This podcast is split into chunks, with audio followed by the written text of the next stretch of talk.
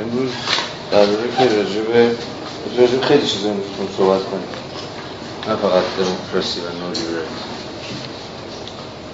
این عملا پای بسیاری از موضوعات وسط خواهد اومد امروز و امیدوارم که بحثای مفیدی باشه. کار کلاسیک هست که دیدید احتمالا دموکراسی در برابر سرمایه داری مال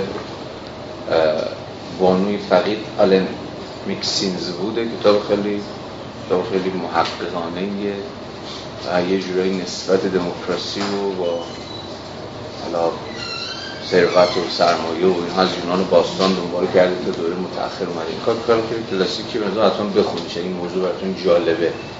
می‌خواید سر در بیارید و ادامه بدید و در واقع موضوع براتون جدیت پیدا کرد. این کتاب کتاب بدی نیست. کتاب فارسی در برای چند انگلیسی هم این هم کتاب دیدم تازه در اومده سیاست و فرهنگ زامبی در اصل سرمایه‌داری کازینویی. مال یه آدمی که خیلی آدم مهمیه ولی متاسفانه این کتاب جزو کتاب مهمیش نیست. ولی خب به کتاب است دیگه. اولین کتابی که ازش در اومده هنری ژیرو. کسی میشناستش حوزه تخصصیش آموزشه. یعنی بیش, بیش, بیش از هر کسی رو مسئله ایژوکیشن کار کرده. و تقریبا تمام کاراشی ربطی به در واقع آموزش و منطق باستولید و اینجور چیزا داره. خیلی چپ خیلی تیری هم هست. این کتابش بیشتر راجع به نولیبرالیسم آمریکایی متاسفانه. یعنی فقط به نولیبرالیسم آمریکا پرداخته و تضعیف بنیانهای به اصطلاح دموکراتیک جامعه آمریکا در پرتو نولیبرالیسمی که آمریکا در دو سه دهه اخیر از سر گذرونده اگر می‌خواید با نسبت در واقع نولیبرالیسم و دموکراسی در آمریکا آشنا بشید این کتاب کتاب بدی نیستش خیلی هم کتاب ساده نوشته شده هم هست. مثلا پیچیدگی نداره ولی خود اهمیت انرژی رو بابت کاری که بشه تو حوزه آموزش کرد. از کتاب وندی براون مهمتر که نمی‌دونم چقدر دنبال کردید مباحثشو. در واقع کارهای وولفگان اشترک یک جامعه شناس آلمانیه که الان توی دو سه سال اخیر فوق العاده فوق گنده شده. نه فقط توی آلمان بلکه در کل اروپا و تو بحث‌های به جهانی. یه گفتگو ازش گذاشتم تو دموکراسی در نو لیبرالیسم اگه کسی اون فایل باز کرده باشه گفتگوش هست با کالین کراوچ. کالین کراوچ هم خیلی مهمی. یه گفتگوی کردم به نام همین دموکراسی نو لیبرالیسم علامت سوال. اون گفتگو هم یه جور چکیده آرای هم اشترکه هم کالین کراوچ. خیلی گفتگو مهمیه و دقیقا هم مسئلهش نسبت دموکراسی و نو لیبرالیسم این ولفگان رو دریابید یعنی هر کجا هر چی ازش دیدید به خود. بسیار متفکر مهمیه و مطمئنا سالهای آینده ما بیشتر ازش خواهیم شنید. در واقع یه جورایی میگن که جانشین یورگن هابرماس به عنوان روشنفکر حضومی در آلمان. یعنی تا مدت ها هابرماس هم به عنوان روشنفکر حوزه عمومی جامعه آلمانی میشناختن ولی امروز ولفگان که در واقع یه جورایی این جایگاه رو پر کرده. البته سنتش هم اصلا سنت فرانکفورتی نیستش. کاملا کارش روزه جامعه شناسی کار و جامعه شناسی نابرابری ها و جامعه شناسی سرمایه‌داری متأخر اینجور روزه هست اینم واقع کتاب آخرش که اسمش باشه How Capitalism Will End. که هست پیدیفشان هست. توی کتاب یه جوری راجع به همینه راجع به زوال کاپیتالیزم دموکراتیک. که ما بحثمون با همینجوری شروع بکنیم این اصلا مفهوم کاپیتالیزم دموکراتیک چیه؟ حالا کار اصلا کل کارهایی شاید یک دهه اخیر اشتر سرمایه داری دموکراتیک چیست؟ اصلا نسبت تاریخی سرمایه داری با دموکراسی چیه؟ لنین یه زمانی میگفتش که مناسبترین و در خورترین پوسته سیاسی برای سرمایهداری دموکراسی پارلمانتریستیه یعنی سرمایهداری در مقام یک نظام در مقام یک فرماسیون اقتصادی اگر بخواد بپاید اگر بخواد دووم بیاره اگر بخواد جا بیفته احتیاج به یک پوسته سیاسی یا اگر کمی زبان مارکسی تر کنیم احتیاج به یک روبنای سیاسی درخور داره به زمان لنین هیچ نظام سیاسی بهتر از دموکراسی پارلمانتاریستی نمی‌تونست تصویت سرمایه داری رو در مقام نظام اقتصادی تزرین بکنه. خب سوال خیلی سریع پیش میاد دیگه. چرا؟ چرا سرمایه داری دست کم به شکل تاریخی به زم یک خصم قسم خورده نظام سرمایه داری اساسا اختزاش اسم دموکراسی. البته باید حواستون باشه دیگه. لنین می‌گفت the best political shell of فلان. نه اینکه تنها پوسته یا روبرنای سیاسی. بهترینش اینه. نه اینکه با دیگر سرمایه داری با دیگر اشکال رژیم ها و فرم های سیاسی نمی‌تونه همخوان بشه نمی‌تونه هم نشین بشه. این سوال ما در ادامه خواهیم پرسید دیگه. اینکه و بحثش رو مطرح خواهیم کرد. سرمایه داری به مسابقه یا ایده شد سرمایه داری به مسابقه یک اتفاقا فرم تو خالی. فرمی که با هر محتوای شما می‌تونید پرش بکنید. یعنی مجموعه ای از قواعد انتظایی اگر کمی زبانمون رو دقیق تر بکنیم که روی هر بستر انگار فرهنگی رو هر بستر سیاسی تو هر تا چرا نه؟ روی هر بستر دینی می‌تونه خودش رو سوار کنه. برخلاف دعوی وبری سرمایه داری الکتیو افینیتی با هیچ نوع خاصی از مثلا باورهای فرهنگی یا اخلاق مذهبی خاصی نداره. بلکه با هر اتیکسی با هر کالچری با هر نظام سیاسی می‌تونه خودش رو وفق کنه البته جو سریع با تبصره اونم بزنیم دیگه. یعنی خیلی خیلی هم غیر ضد وبری نباشیم. چرا؟ چون طبعا وبر داشت از دقیقه تکوین سرمایه داری حرف می‌زنه. تو دقیقه تکوین سرمایه داری سرمایه داری احتیاج به یک نوع بستر فرهنگی مناسب به یک زمین حاصل خیز نیاز داشت. برای اینکه رشد کنه بعد از اینکه شکل گرفت تبدیل شد به یک نظام انتظایی دیگه می‌تونست هر کجا خودش رو تصمیم بکنه. حالا زودتر یا دیرتر ولی به هر حال ما الان از این وضعیت وبری یعنی از اون لحظه تکوین آغازین فاصله گرفتیم. امروز سرمایه داری چیزی نیست جز مجموعی از قواعد انتزاعی مجموعی از قواعد سودی فرمال که می‌تونن خودشون رو اینجا یا اونجا پیاده بکنن. می‌تونن هم اشکال دموکراتیک به خودشون بگیرن یعنی هم چیزی که ما تاریخا اسمش می‌ذاریم سرمایه‌داری دموکراتیک که با انگلستان قرن یه جورایی ارزم به حضور امرای جنابالی که 17 هم شروع میشه تا با انواع اقسام سرمایه‌داری های اتوریتاریان. با انواع اقسام رژیم استبدادی شما می‌تونید سرمایه‌داری داشته باشید. هم می‌تونید سرمایه‌داری مدل سنگاپور و اندونزی و مالزی داشته باشید. کشورهای دموکراتیک به هیچ معنی نیستن اما لیبرالیزم اقتصادی درشون جاری. در این حال می‌تونید مثلا کشورهایی مثل اروپای غربی رو داشته باشید که به هم معنی کلاسیک کلمه سرمایه‌داری دموکراتیک. حتی به این معنا می‌تونید بحث امثال فرید زکریا رو داشته باشید. که چی حرف می‌زنن؟ ما کتاب مهمش رو فارسی هم ترجمه شده. که به این بحث ما رفت داره. آره اولویت لیبرالیزم بعد دموکراسی. اول لیبرالیزم بعد دموکراسی. یا حتی به تعبیری لیبرالیزم می‌دهد دموکراسی. یا به زبان ما کم ترجمهش کنیم یعنی سرمایه که بیاد با خودش دموکراسی رو هم به ناگزیر حاصل خواهد کرد.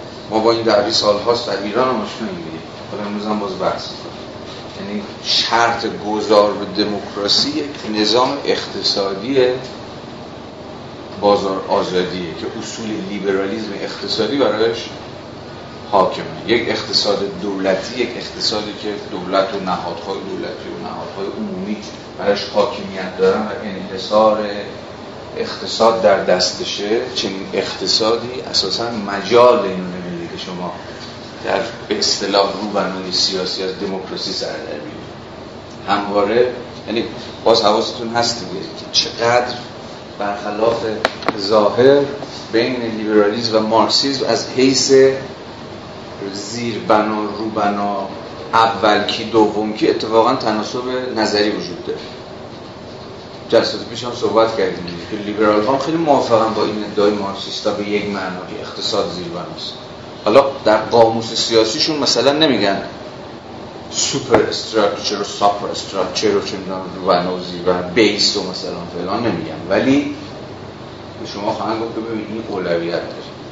بازار آزاد نباشه دموکراسی کشک مثلا شرط امکان دموکراسی بازار آزاد. و حالا من مجموعی از این بحث رو امروز دارم کاملا در هم و فشرده مطرحش می‌کنم. خودتون باید بتونید سامانی بهش بدید. گرچه فکر کنم بحث هم یه حداقلی از سامان رو داره. اما آیا نمی‌تونیم از یه لیبرال از, از این از این دعوی این پرسش رو بکنیم که اوکی شرط تحقق دموکراسی بازار آزاده اما سوال اگه برعکس کنیم چی؟ یعنی آیا هر اقتصاد مدنی و بازاری دموکراتیکه؟ راحت شواهد تجربی به ما اتفاقا میگن نه. شما هر کجا بی سر از بازار آزاد و لیبرالی حاکمیت اصول لیبرالیسم اقتصادی در آوردی به دموکراسی منجر نشد. این چیزی باید فهمید. این کجا داره در میاد؟ آیا به این حکم نمی‌رسیم که سرمایه‌داری دموکراتیک اساسا یه پدیده تاریخیه؟ زبان فلسفی تر نسبت سرمایه داری با کاپیتالیزم یک نسبت contingent ه نه یک نسبت ضروری contingent به معنی چی؟ ممکن تصادفی هم غیر ضروری برخلاف باز دعوی که وجود داره به نسبت این دوتا نسبت ضروری است یه روی کرده تاریخی تطبیقی به ما خواهد گفت که ما نشان خواهد داد که نسبت خیلی تصادفی در از این حفاظ خیلی کانتینجنت تر از این و مسبوق به یه شرایط پیستمین های تاریخیه اگه وجود نداشته باشه سرمایه داری شما هم لزومی نداره که سر از یه جور دموکراسی در شهر مشارکت آره. حرف که توی یه تحقیقی من پنجاه تا کشور رو با هم مقایسه کردیم توسعه اقتصادی و دموکراسی. شما هم مقایسه کردید؟ من من نوشتم یه اتفاق با جالبی افتاده. ما نمی‌تونیم بگیم این کانتینجنته به زبان روش تحقیقی میگن اتفاقا رابطه ضروریه. یعنی توسعه اقتصادی می‌دهد دموکراسی حداقل لحاظ تاریخی. به چه معنا به این معنا که یه جور شرط لازم دموکراسی توسعه اقتصادی. یعنی ما هر جای دموکراسی داریم هر جایی که شاخص های دموکراسی بالاست حتما توسعه اقتصادی رخ داده و شاخص های رشد اقتصادی هم بالاست. ولی ممکنه یه جاهایی باشه که هست که شاخص توسعه اقتصادی بالاست اما شاخص های دموکراسی پایینه. مثل مثالی که خودتون هم زدیم حالا از کشورهای آسیای جنوب شرق گرفته تا همین خاورمیانه که شاخص های توسعه اقتصادیشون بعضا ممکنه بالا پایین باشه کشورهای مرکز و ولی دموکراسی آیا میگم این باعث میشه توری نقص بشه؟ یعنی آیا باعث میشه که بگم این الان ما نمی‌تونیم از این جور توری علمی حرف بزنیم که توسعه اقتصادی می‌دهد دموکراسی؟ و نه. برای اینکه این اساسا شرط کافیش نیست. شرط لازمشه علمیت لازمشه. به این معنا توسعه اقتصادی خواهد داد دموکراسی. یعنی ممکن است سالها طول بکشه ممکن است دهه ها بگذره. اما حتما رو خواهد و به این معنا میگن ضروریه. خب حتما از کجا میاریم؟ این آینده نگری رو؟ خیلی روش شناختی راجبش بحث میشه که این یه ضرورت دقیقا همون یعنی یه ضرورت علمیه تو اصلا نمیپذیرن که یه همچین چیزی رو بتونی بگیم کانتینجنته. چون ندیدیم جایی لازم تاریخی ندیدیم جایی هیچ هیچ مورد استثنایی وجود نداره که دموکراسی شانس دموکراسی بالا باشه و توسعه اقتصادی وجود نداشته باشه. رشد اقتصادی می‌دهد دموکراسی می‌دهد یعنی رشد اقتصادی میشه علمیت زن علمیت لازم برای دموکراسی ممکنه عوامل دیگه هنوز رخ نداده باشه اما این یه بستره اینو چجوری می‌فهمیم یه ضرورت تاریخیه اینم البته میگه یعنی این ضرورت تاریخی ولی تصادف تاریخی نیست چون هیچ مورد استثنایی دیده نشده که ما بتونیم نشون بدیم که رشد اقتصادی وجود نداشته اما ما شانس دموکراسی بالا داشتیم. نکته همینه. نسبت این دو تا متغیر رو حالا به زبان همون روش تحقیقی نسبت این دو تا متغیر رو چجوری باید فهمید؟ حالا توسعه اقتصادی توسعه اقتصادی اصلا کلمه خوبی نیست. یعنی خون خونسا بودن. نه رشد هم کلمه خوبی نیست. لیبرالیسم اقتصادی یک کلام. خب دقیقاً لیبرالیسم اقتصادی که با شانس رشد سنجیده طبعا این هم هم همه جا بحث رشد اقتصادی نه. چون رشد اقتصادی ممکنه تا به هر مثلا یه اقتصاد نفبایی مثل ما ممکنه ناگهان در یه دوره استثنایی وجود یه رشد اقتصادی چشمگیر بشه. چون که همین کلک مرغابی که دولت همین یازدهم موکول به دوازدهم هم زد سر معجزه رشد اقتصادی همین بود دیگه. ناگهان از یک اقتصاد منفی مثلا 5 6 درصد در فاصله دو ساله ما تبدیل شدیم به یک کشوری که یکی از بالاترین جهش رشد اقتصادی رو داره. الان چند در فکر کنم از رشد 7 تا 8 درصدی داره صحبت میشه. ولی امروز دیگه خواجه حافظ شیراز هم می‌دونه که رشد اقتصادی ایران در این دو سال اخیر نتیجه رونق نسبی دوباره بازار فروش نفتش بوده. یه از مشتری قدیمیشو پیدا کرده یه سری تحریما کمتر شده یه از پروژه های پالایشگاهیش دوباره رونق گرفته و تونسته از قبل این دست به تولید ثروت بزنه. رشد اقتصادی می‌تونه نتیجه بسیاری از استراتژی های اقتصادی متفاوت باشه. اما نکته اصلی و دعوی اصلی تاریخی اینه دیگه. نوع خاصی از رشد نوع یا به تعبیری نوع خاصی از توسعه اقتصادی مبتنی بر همین ماجرای بازار آزاد که به نظر بهترین کلمش همون کلمه لیبرالیزم اقتصادی. لیبرالیزم اقتصادی منجر خواهد شد به دموکراسی. چند جور این وسط بحث کرد. بحث خوبی هم میشه کرد. بحث جدی هم میشه کرد. همین بحث می‌خواید هم بدی؟ همینه. می‌خوام وارد کردن همین که آقا اگر توسعه اقتصادی به ما دموکراسی می‌دهد پس چرا توی ادعایی رو که حالا توی کتاب دکتر شد هم مطرح میشه توی کشورهایی مثل شیلی و عراق و امثال این وارد شدن با اقتصاد لیبرالی باعث رسیدن به دموکراسی نشده؟ خب خواهم راجع به همین صحبت کنیم البته این مثال اگه جلوی آقای میلتون فریدمن می‌زدی البته مرده چند سالیه بهت میگفتش که شما بسیار اشتباه شما بسیار اشتباه می‌کنید چون دموکراسی شیلی نتیجه برنامه اقتصادی که بنده برای دولت آقای مثلا پینوشی نوشتم یعنی 20 سال صبر کردیم بیشتر 20 اندی سال سیاست های اقتصادی دولت آقای پینوشه در نهایت منجر شد به اتفاقا شکستن اون دیکتاتوری نظامی و پیدا شدن سرکله دموکراسی حالا پارلمانتاریستی که حالا نقدای خاص خودش به اون دموکراسی پارلمانتاریستی هم برقرار الان نمی‌خوام جواب بدم ولی می‌خوام یکم سوالتو مخدوش کنم. یعنی اینقدر راحت نیست جوابش. بعضی از رفقا که مثلا می‌خوان چیز بکنم مثلا تجربه شیلی و خب تجربه شیلی تو نشون داد. اتفاقا توی پروسه اقتصادی شما به یه جور دموکراسی می‌رسید. یا در نهایت دیگه دیکتاتوری نظامی دیگه نمی‌تونه به حیات سیاسی خودش ادامه, ادامه, ادامه بده. مجبور وا بده بکشه کنار یا باشه انتخابات آزاد.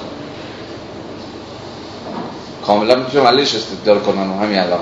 ولی نمی‌خوام کار بکنم. می‌خوام یکم خواستم بگم روی سوالت باید یکمی تدقیق کرد. باید حواستون باشه که شیلی از این حس مثال خوبی نیست که چند گفتم میشه جواب داد در ادامهش جواب میده. ولی برگردیم به همون نقطه که داشتیم پیش میبردیم. لیبرالیزم اقتصادی منجر خواهد شد به دموکراسی. این خواهد شده. این خیلی خیلی مهمه این مفهوم. یعنی دقیقا یه جور آینده نگه آینده بینی علمی. آینده بینی که در بسیاری از اتفاقا موارد شما می‌تونید نقصش رو نشون بدید. همین مثال هایی که زدیم مثال های کشورهایی که صاحب سیاست های لیبرالیسم اقتصادی سال هاست که هستن ولی سر از دموکراسی که در بودن هیچ. بلکه بعضا حتی نهادهای شبه دموکراتیکی هم که داشتن تخریب شد. باز مثال های تاریخی بسیار زیادی خواهیم زد حتی راجع به ایران هم مفصل انتهای کلاس بحث می‌کنیم. راجع به همین نسبت لیبرالیسم اقتصادی دموکراسی. این خواهد شده این این دعوی معطوف به آینده داره از کجا میاد؟ باز شواهد تاریخی؟ چیزی که ما امروز باید نشون بدیم چنان که گفتم نتیجه معکوس کردن رابطه این دو تا متغیره. از حیث تاریخی این حرف پذیرفته است که شما هیچ دموکراسی ندارید که پیشتر واجد حدی از حدی از این حد بسیار مهمه. حدی از لیبرالیسم اقتصادی نباشه. کسی می‌خواد خطر کنه من نشون بده؟ سوال چیه؟ کشوری که دموکراتیک است به هر معنی به معنی دموکراسی پارلمانداریست دموکراسی نهادی. اما حدی از لیبرالیسم اقتصادی رو از سر نگذره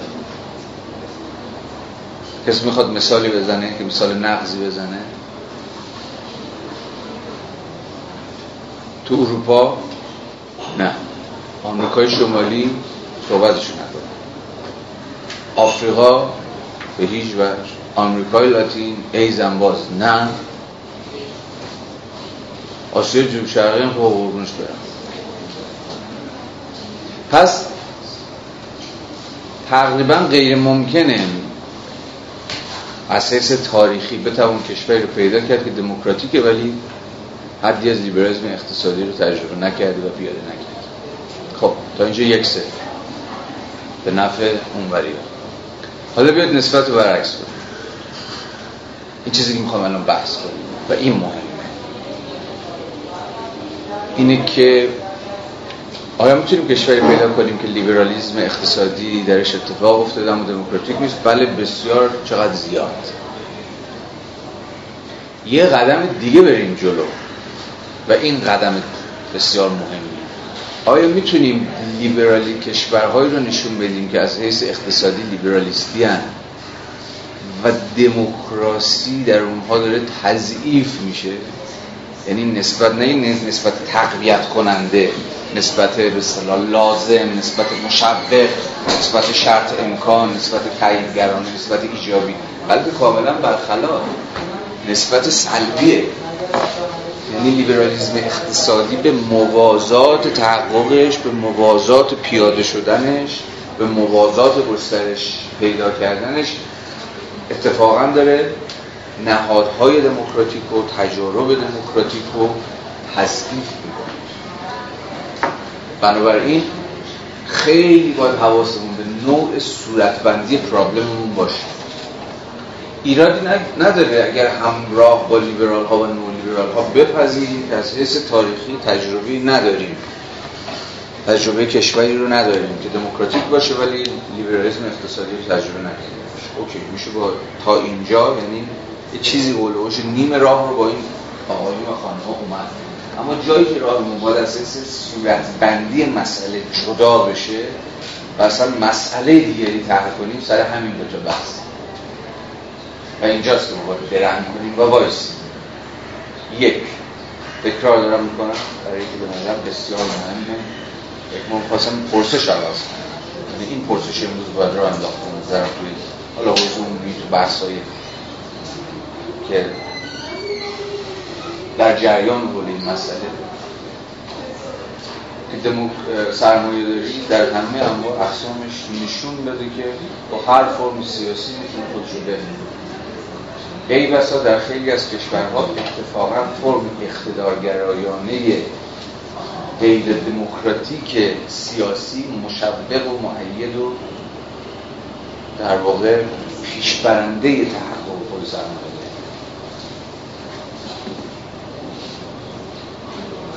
این بسیار نکته مهمیه. یک و دو تجاربی که لیبرالیزم تحققش داره تضعیف می‌کنه. دموکراسی و این بیشتر از هر چیز موضوع بحث امروز ماست.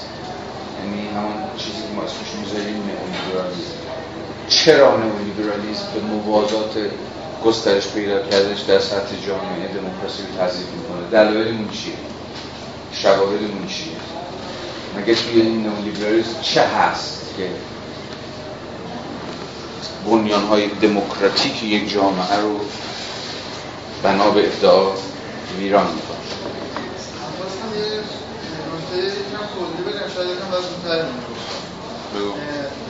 بحث که سرمایه داری توی کشورهای مجزا چه شکلی پیدا می‌کنه نظرم با این شیوه طرح پرسش مخصوصا چیزایی که محسا یه فرضی گرفته از و که یعنی پنهان کردن از این نظام جهانی.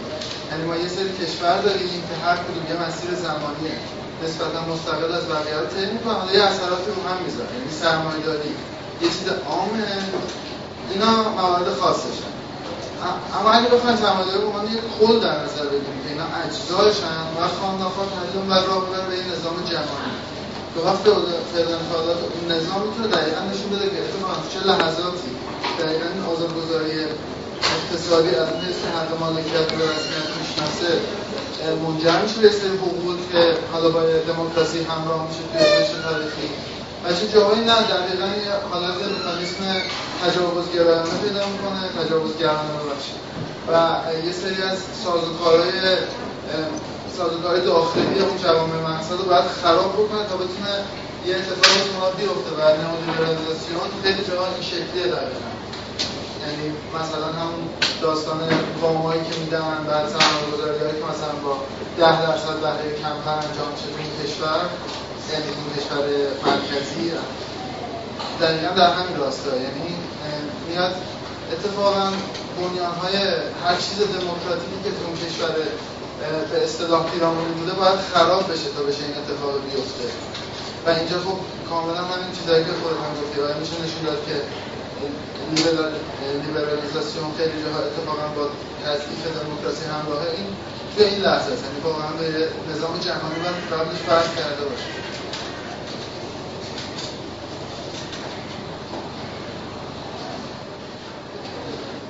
می‌دونم چی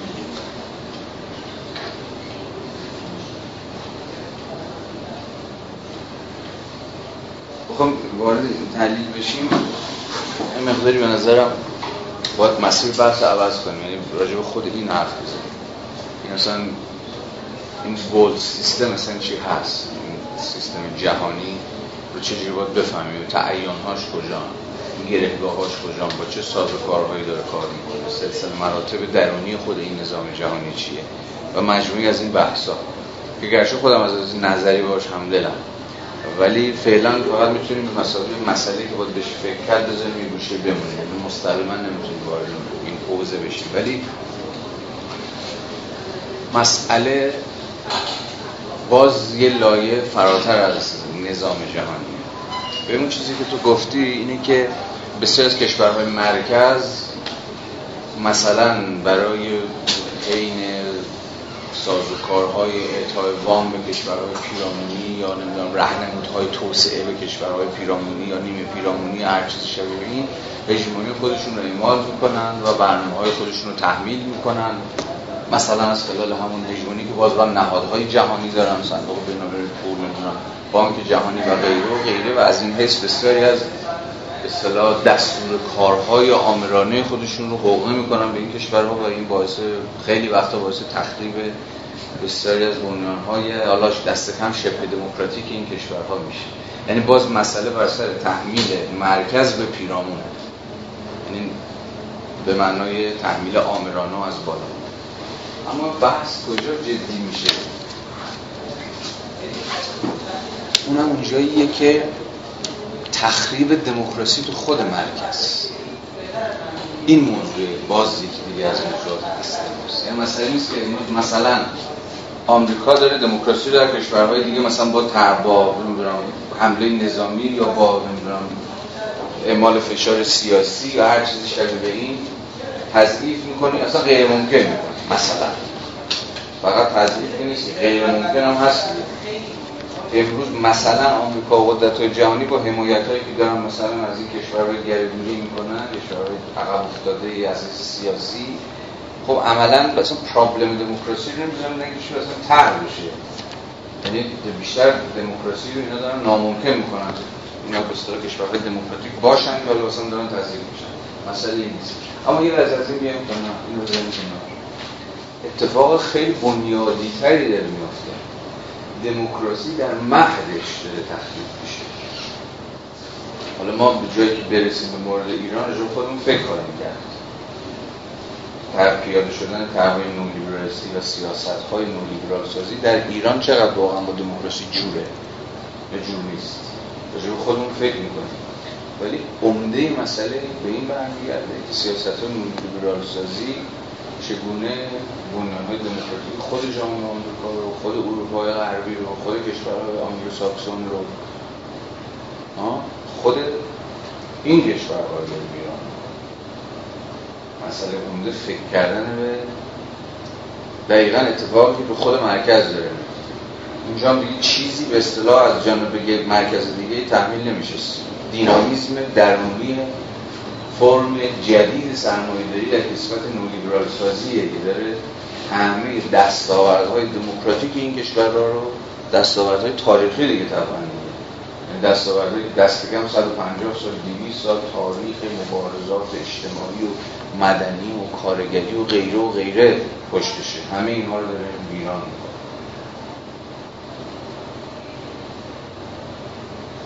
یکی دیگه از بسیار بحث های حول تفاوت لیبرالیزم با نو لیبرالیزم میشه همینجاست.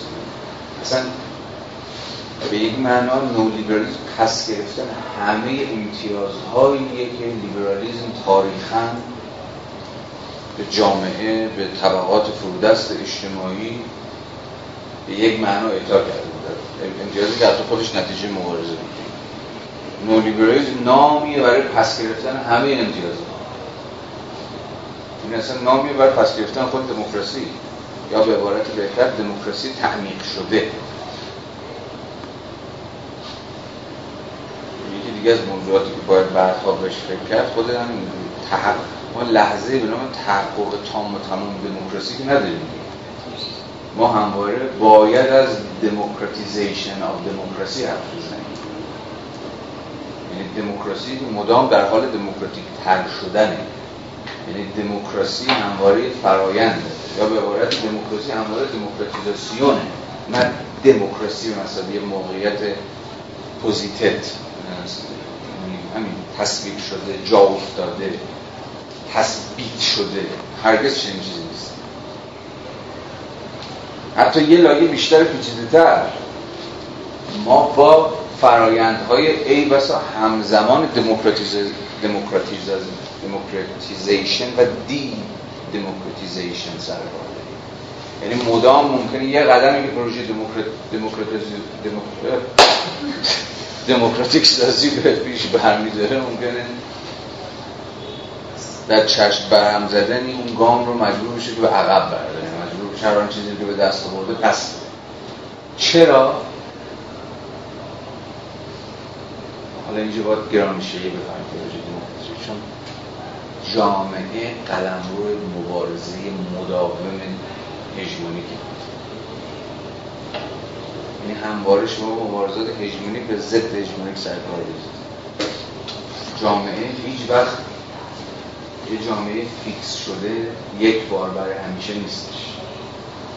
جامعه یک کلوژر نیست یک بستار نیستش. جامعه همواره قلم رو گشوده است. در حال فورمیشن در حال بیکامینگ به این معنی مثلا اون دربی کسی مثل ارنستو لاکلا رو باید بفهمید impossibility of society جامعه ناممکن است. منظور لاکلاو چی از این میگه؟ جامعه ناممکن است. جامعه در مقابل کل هیچ وقت توتالایز نمیشه. تمامیت پیدا نمی‌کنه. هیچ وقت تموم نمیشه. یک مدام در حال باز گیری حالا به این معنا باید دموکراسی رو بفهمیم. یعنی یک فرایند دینامیک پر از تنش. که همون اندازه که می‌تونه مترادف با دموکراتیک سازی باشه می‌تونه مترادف با دموکراتیک دموکراسی زدایی هم باشه. و اصل نولیبرالیزم همون اصل دموکراتیک. دموکراسی زدایی. به پولانی فکر ادعای پولانی بود سرمایه داری به مسابقه چالش و تنش مداوم و پایان ناپذیر منطق سرمایه و سوسیالیسم. سوسیالیسم مثلا همون کنترل دموکراتیک مهار دموکراتیک سرمایه. این مبارزه هی در جریان. تاریخ سرمایه داری رو می‌خواد بنویسی؟ عالی. باید این تاریخ رو بنویسی. این تاریخ پرتنش. کشمکش رو بشود نوشت. این گونه است که اساسا چون چیزی به نام تاریخ سرمایه داری های دموکراتیک یا به تعبیر بهتر دموکراسی های سرمایه دارانه خواهید داشت. اینو فقط تموم بکنم بعد.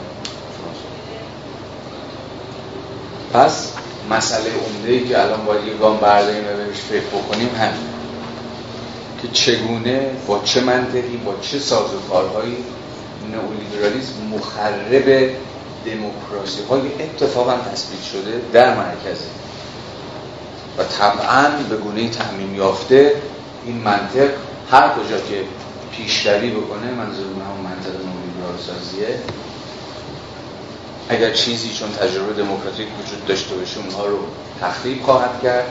و اگر اساسا تجارب دموکراتیک سازوکارهای دموکراتیک قائل باشه اونها رو ناممکن خواهد این تازه اول دعوی هنوز وارد استدلالهاش نشدیم با چه منطق این کار با چه سازوکارهایی ممکن این کار رو انجام بده. این به نظرم چیزیه که مصطفی نظری سیستم های جهانی در بعد و هم اصلا پرابلمش نیست. چون تو نظری سیستم های جهانی شما یک جهان ناهمگن دارید.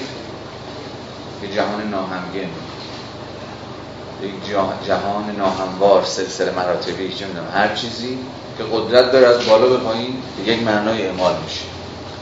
اما این پروژه دقیقا به یک معنای بلایی که مرکز داره سر خودش میاره. نه فقط سر کشور به پیرامون. مرکز با خودش چیکار داره می‌کنه؟ محض دموکراسی های کاپیتالیستی الان کجا؟ چه اتفاقی داره در انگلستان؟ میفته چه اتفاقی در آمریکا داره. اون آمریکایی امروز مثل چقدر آمریکایی تو ماست جفرسون جوری پیدا قانون اساسی آمریکا همون رویایی که جفرسون و دیگران می‌دیدن برای دموکراسی آمریکایی امروز کجاست؟ از این کتاب یعنی ژیرو که معرفی کردن از این حیث شاید کتاب جالبی باشه. میره تو شکم همین ورژن دموکراسی آمریکایی رو شما که چه اتفاق افتاده برای به این معنی خیلی ادامه و سنت سیراتیزیه دیگه. کتاب ترجمه هم شده کتاب سیراتیزی در پنجام نوشته. نخبگان قدرت. کتاب سیرات میز حرفتون نشون بده چرا آمریکا دموکراسی نیست دیگه. جالب هم مثلا مؤسسه کیهان میهان هم در ایران ترجمه کرده به دلایل روشن. دوزاری هم روش مقدمه نوشته پروفسور. حمید مولانا میشناسیدش که اصلا آمریکا کی میگه دموکراسی؟ ادعای میل زمین بود دیگه. حتی از موضوع چپ بخواست نشون بده از موضوع ارتجایی. می‌خواست نشون بده که کل آمریکا در در ید پاور الیته. حالا نظامی ها نمی‌دونم سرمایه‌داران بزرگ سیاست مداران خارکشته پشت پرده. که اصلا دموکراسی آمریکا خودش اسطوره است. حالا سنت ادامه پیدا کرده. سنت سیراد میوزی و مثلا حالا آخرین ورژنش تا که من دیدم این کتاب این یارو هنری جیرو خب دو نفر ما سوال.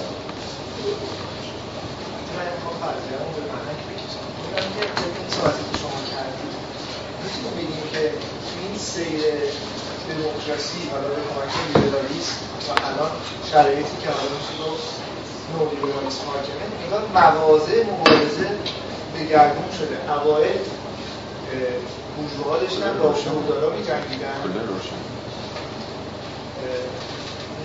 زمانی که لیبرالیسم جایی کمک می‌کرد به توسعه دموکراسی زمانی که یه طرف مناظره بورژواها بودن یه طرف اشراف اینا تو شرطاری الان لیبرال‌ها دارن با انحصارگراهای سیاسی مبارزه می‌کنن.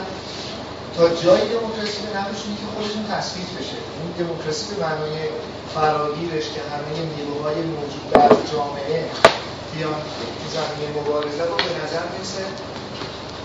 الان نولیبرالیسم داره مانعش میشه. یعنی حدی از دموکراسی میپذیره. چون الان طرف منازعه دیگه اون انحصارگره ها نیستن. حالا توی ایران هست از این طرف ولی توی کشورهای مرکز شما میگید دیگه فودالی وجود نداره یا میشه گفت اشرافی وجود نداره.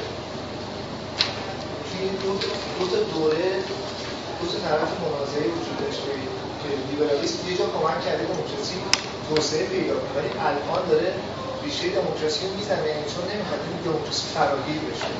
میشه اینجوری من با این حرف موافقم. باید بتونیم دلیلش کنیم. یعنی باید بگیم امروز چرا و از کجا به اصطلاح پروژه های نولیبرالیسم در تعارض با تعمیق دموکراسی هم الان الان نیروی حاکم بورژوازیه. پس یه دشمنی به اسم تولدار یا اشراف نداره. از اون دشمنش این بخش از جامعه است که می‌خواد برخورداری بیشتری از امکانات اجتماعی داشته باشه. حالا بگیم سوسیالیست ها یا کارگرها یا که می‌خوان اعتقادی داشته باشن. الان در برابر اونا دموکراسی بر علیه لیبرالیسم عمل می‌کنه. اگر بخوایم دموکراسی فراگیری و مد نظر قرار بدیم به اون ارزش تعیین شد ما تو کشورمون مبارزه در برخورد من فکر می‌کنم الان این انحصارگراهای سیاسی دقیقا مقابل لیبرال البته من می‌کنم سه تا نیرو الان اینجا درگیرن یعنی اونایی که دموکراسی خواه هستن خودشون یه دشمنی دارن اسم نولیبرال ها و نولیبرال ها الان ایران که دموکراسی خواه نداری که. من نمیشستم میشه شما؟ نه واقعا میشستیم اصلا طلبات ماها مثلا ما نیروهای مدنی. ما می‌دونیم که ناموجودیم دیگه. اون دوره های انتخابات. همین اصلاح طلبات یه ماسک دموکراسی خواه می‌زنن برای اینکه اون بخشی از جامعه که به اون انحصارگراهای سیاسی مخالفت دارن اونا رو جذب کنن. ولی مثلا اینجاست که به صورت موقتی اهداف اونا رو تعیین می‌کنن یا برنامه هایی اعلام می‌کنن که مطابق نظر اونها هست. ولی مسئله اینجاست که دو تا نیروی اصلی و میشه گفت حتی هیزبونی که هم هستن لیبرال ها یا نو لیبرال ها به تعبیر دقیقتر هستن که حد خاصی از دموکراسی مثلا من خودم فایلی بودشم از سعید لیاز یا همین دوای گفتگوهایی که چیزا هستن. به نظر می‌رسه نو لیبرال ها معنای خیلی محدود یا نقطه گرایانه از دموکراسی رو قبول دارن. دموکراسی به معنای فراگیرش که هر نیرویی که در جامعه ابراز وجود می‌کنه بیاد توی منازعات ابراز نظر بکنه و سهمی بخواد و قبول نداره. حالا صحبت می‌کنم چون بس بس بسیار مهم به نظر مثلا سه تا بخش که حالا توی بذار دو تا بخش, بخش بکنیم بحث تو. حواسم هست. بذار دو تا بخش بکنیم بحث تو. یکیش راجع به ایرانه یکی تو بریک دوم بذار صحبت کنیم چون فقط می‌خوام بریک دوم راجع ایران صحبت این بریک اول.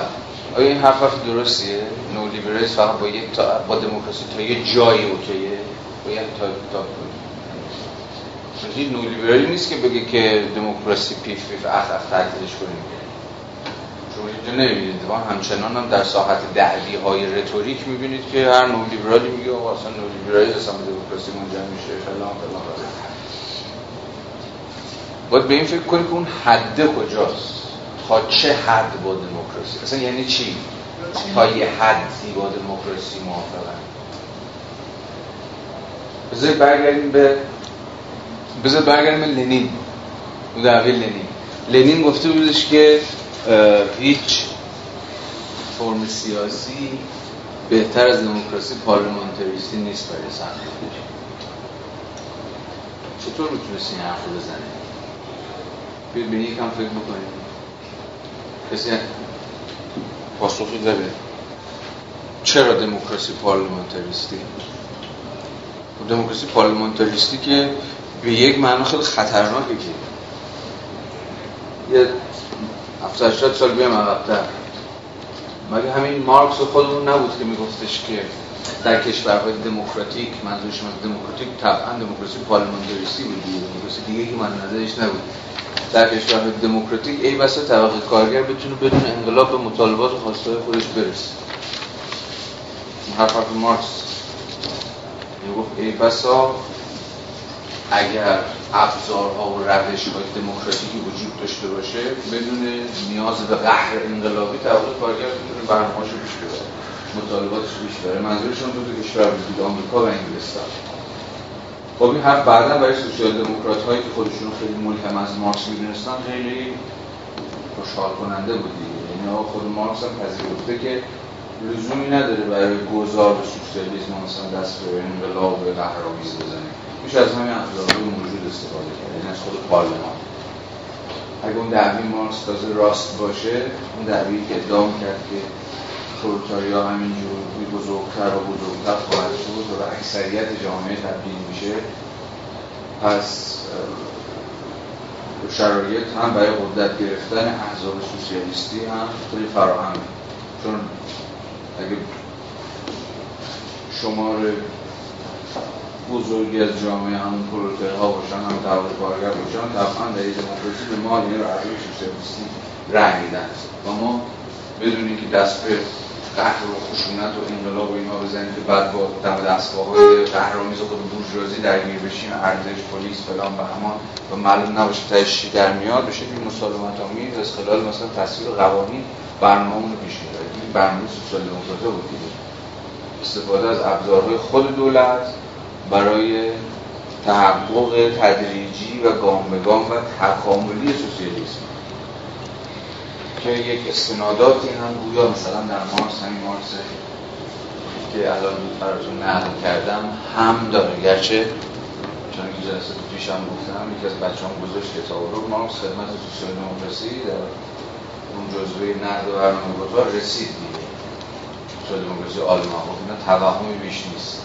البته بیش از هر چیزی نقدشی بود. واقع این دولتی که شما می‌خواید از قبلش اصلاح بکنید اصلا دولت دموکراتیکی نیست. یعنی دولت آقای بیسمارک که سوسیال دموکرات دارن باش لاس می‌زنن. لاس به معنی دقیق کلمه ها. مثلا لاسال می‌دونید دیگه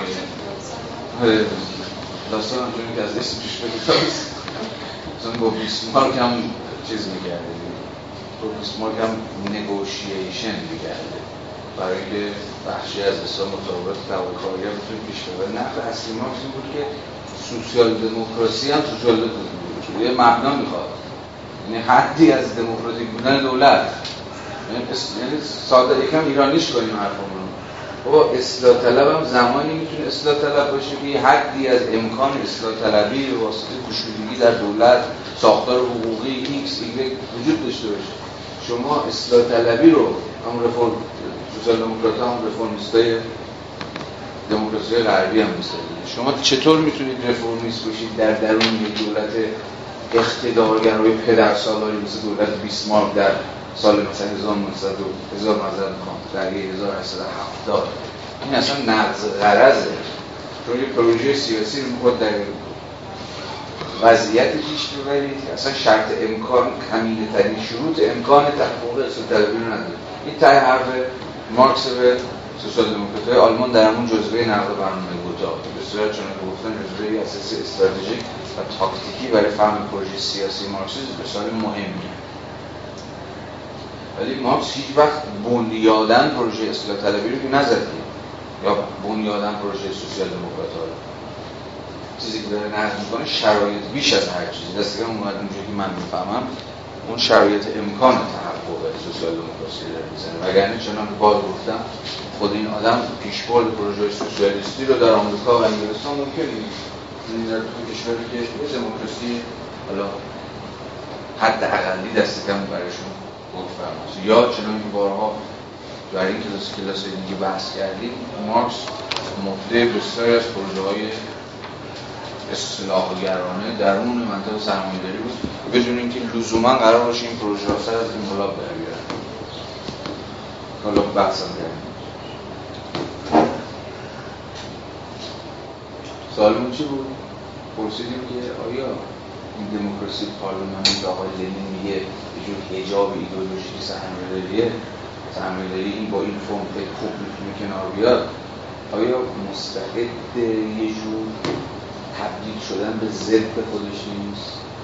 یعنی دموکراسی پارلمانی همون این چیزیه که اتفاقا می‌تونه شرایط انحلال سرمایه‌داری رو فراهم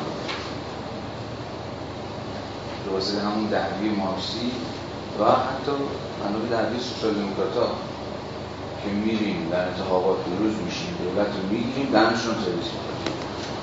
ولی خیلی شیک بدون دست بردن به چرا لینین فکر کرد که از این خبر نیست. در نهایت بروز یک انقلاب رادیکال تودهی ضروریه این خیلی ساده که فکر می‌کرد چون هنوز هم همه مارکسیست نیست و نه من هم فقط مارکسیست نیست فکر می‌کنم که دموکراسی پارلمانتریستی چیزی نیست جز سنتر اکستریم. تصوری داری از اینکه این چیه؟ این ترم تارق علیه میشه زده فکر چپ پاکستانی خیلی مهم هست سنتر اکستریم. ترجمهش اگر بخوام بکنیم مثلا باید ترجمهش کنیم. افرادگرایی مرکز. خدا یعنی چی؟ به نظرتون؟ دموکراسی پارلمانتریستی همون سنتر اکستریم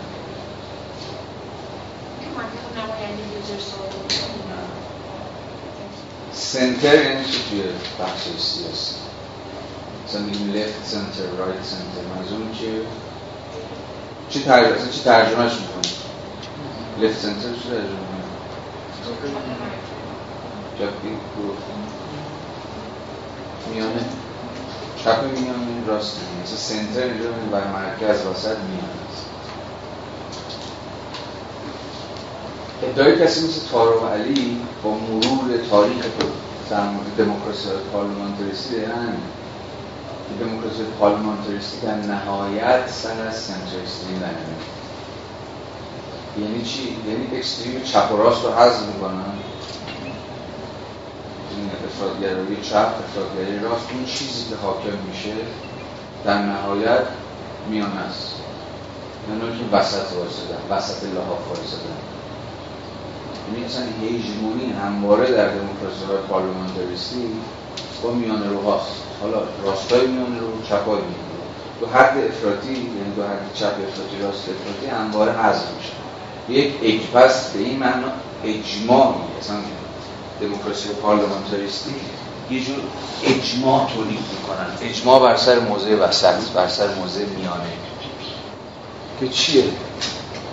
در اون سهم می‌گیره. پذیرا یکم دقیقترش کنیم میگه پذیرش قواعد بازی. یعنی قواعد بازی میپذیریم نمی‌خوایم زیر میز بازی بزنیم. و اساسا اونایی که قرار زیر میز بازی بزنن چه از موضوع راستی از موضوع فاشیستی چه از موضوع چپ موضوع کمونیستی و آنارشیستی و فلان اینا عملا دو حدی هم که همواره ترک میشن و همواره تحت میشن به حاشیه ها به این معنا شما تاریخ دست کم پس جنگ اروپا رو مشخص و امریکا رو دنبال بکنید. شاهد چی هستی؟ شاهد, شاهد اجماع میان روها و سر قواعد بازی که همین چنان که گفتم اکستریم های چپ و مدام دارن ازش کنار گذاشته میشه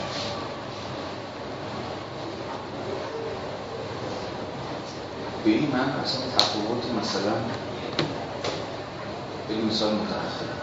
تفاوت مثلا اسپده با او چیه تو آلمان؟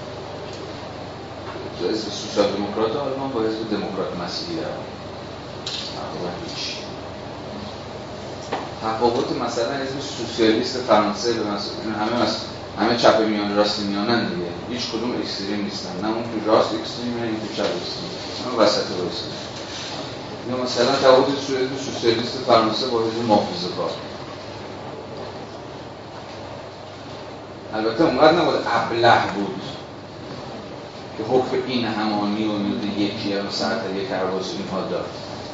مهم اینه که اینا بر سر قواعد کلی بازی اجماع دارن.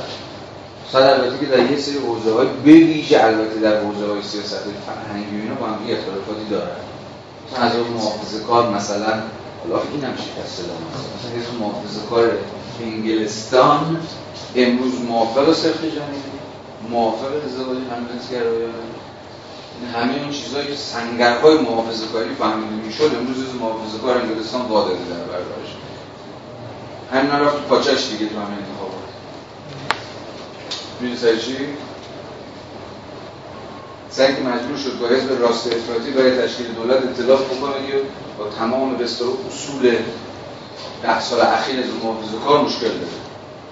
اون ناسیونالیست های افراطی ایرانی محافظه کار راست دیگه بشه تو هیچ چیز از حیث فرهنگی سیاسی با حزب محافظه کار خانم کیه می چیز ندارن همخانی ندارن ولی به واسطه یه زبارت سیاسی رفتن باشون اعتلاف کردم من طرف دولت تازه در تعلیق تشکیل بده که چون که می‌دونید دولت مصر شکنده یا مثلا تفاوت حزب همین حزب محافظه کار انگلستان با حزب حزب کارگر قبل از کوربی چون می‌دونید ما عملا با یک انقلاب در حزب کارگر سر کار پارادایم حاکم بر سیاست بر حزب کارگر تا قبل از کوربین سیاست چی بود؟ پارادایم راسلبوم نظری پردازش هم می‌شناسید دیگه بابا گیدنز جامعه شناسی. کتابش هم هست به فارسی. کتابش رو بخونید کتاب گیدنز کتاب راه سومشو حتما بخونید. خیلی واجبه. مثل برای فهم سیاست هم مثلا برای فهم چپ میانه می‌خواد چپ میانه رو بفهمید کتاب با کتاب راه سوم گیدنز رو بخونید ساب تایتلش هم از بازسازی سوسیال دموکراسی. می‌دونید بعد از قدرت گرفتن آقای بلر در پرتو و زیر سایه سیاست راه سوم حزب کارگر اصلا تمام محتوای سوسیالیستی خودش رو از مرامنامهش حذف کرد. رسما نشنالیزیشن آف یعنی ملی کردن اموال عمومی توی مانیفست چیز حزب کارگر بود. این خط این دیگه اصلا دنبال پروژه چیز نیست. پروژه ملی سازی و سوسیالیستی سازی من نیست. اوایل دهه خیلی قبل که حزب سوسیال دموکرات آلمان دو جلسه پیش به خاطرتون هست. از دهه 1950 مانیفست خودش عوض کرد. ما دیگه انقلابی نیست میپذیم آباد بازی یادتونه؟ جلسه سر فوکو بحث می‌کردیم. دو جلسه پیش. و توضیح هم دادیم چرا دیگه. اگه بتون بازی کنید اگه بتون در قانون اساسی جمهوری تازه تأسیس پس جنگ آلمان که قواعد بازی سرمایه دادن پذیرفته اصلا بتونه به مسابقه یک حزب اجازه بازی کردن اجازه رأی بردن اجازه حزب سوسیال دموکرات آلمان اون چرخشش که همین سنتر اکستریم از دهه 1950 شروع شد. یعنی همین شیره جان یک بزرگترین حزب دست چپی آلمان مثلا کشیده شد با چرخشش تو مرکز. یا حزب کارگر انگلستان از دهه 80 و 90 زیل سیاست های راه سوم باز چرخشش به مرکز. با کوربین دوباره حزب کارگر یه گام دوباره چرخش به چپ کرد یا آمریکا که دیگه مثال اکستریم خود این داستانه دیگه. حزب دموکرات و حزب جمهوری خواه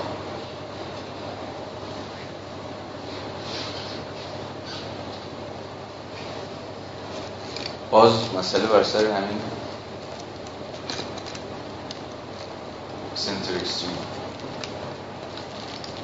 بنابراین دموکراسی های پارلمانتاریستی به اتفاق دینامیزم درونی خودشون همواره با غلبه احزاب میانه که بر سر قواعد سوری و کلی و انتظایی تداوم فرماسیون اقتصادی سرمایه‌دارانه با هم به توافق و اجماع رسیدن که پیش میره و به گونه سیستماتیک افراطی های شب و راست رو از درون خودش حذف می‌کنه.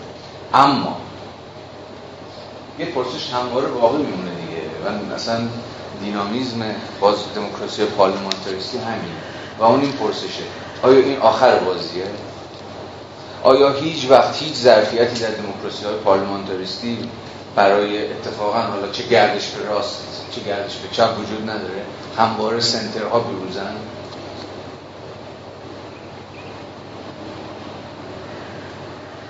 تجربه مثلا سیریزا به ما نشون داد که ذهی خیال باطل یعنی حتی وقتی که چپ رادیکال ظاهرا رادیکال هم به قدرت می‌رسه به قدرت اجرایی قدرت واقعی سیاست می‌گیره. ولی در عمل مجبوره که سنتر اکستریم باشه یعنی دیگه ما الان در سیاست حال حاضر مثلا جهان از سیریزای سال 2014 2014 بود دیگه فکر کنم 2014 دیگه رادیکال درک نداریم.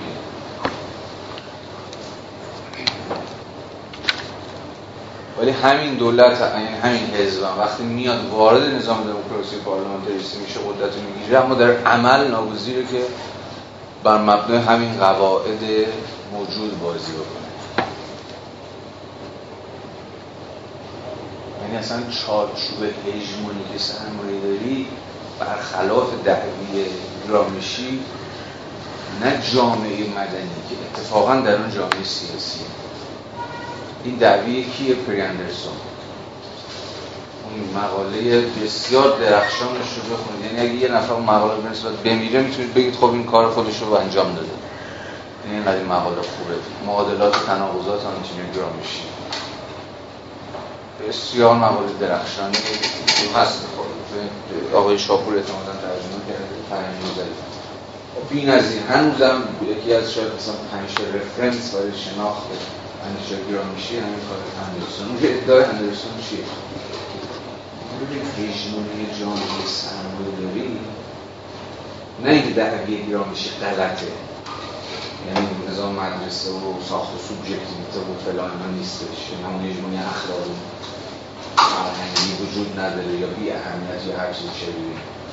اما جامعه سرمایه‌داری هژمونی هست جامعه سیاسی داره اعمال میشه. این هم خود فرم دموکراسی. از قبل چی؟ اگه هجمونی بود.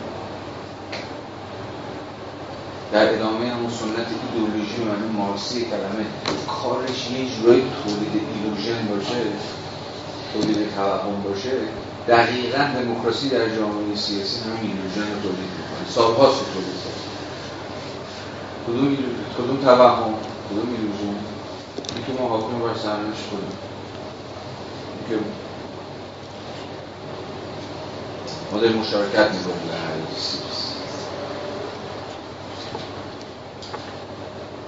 این که با یه جامعه سیاسی پوشوده سر کار داریم که اگه یکم به جنبه می‌تونیم مثلا از خلال قدرت گرفتن و پیشبرد سیاست های خودمون و فلان و امان برنامه خودمون زیاده کنیم. در حالی که این دموکراسی بورژوایی داخل گیومه از اساس یک انصداده یک بنبسته امثال اندرسون و دیگر اصلا چپای رادیکال.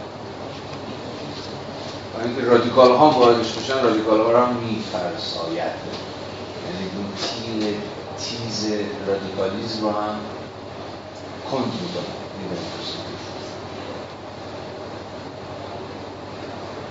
و همه رو میکشونه به سمت همین هژمونی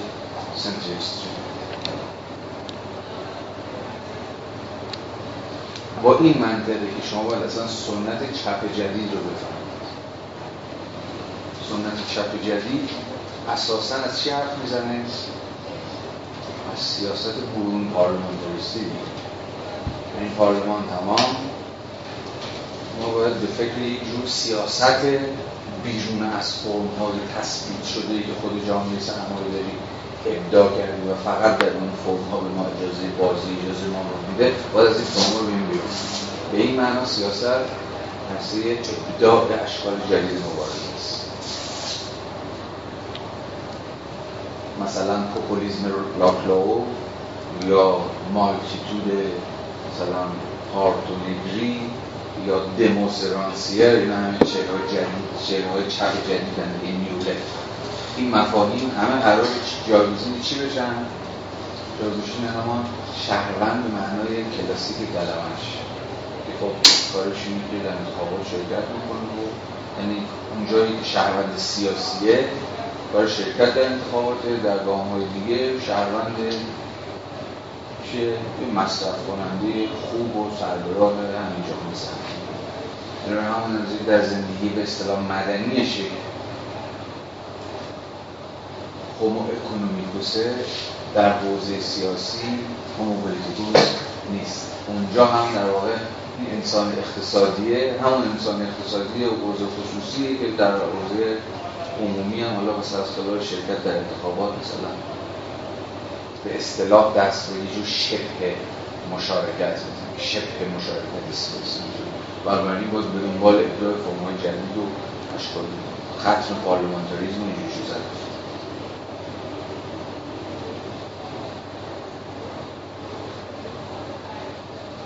اما به رغم این به رغم این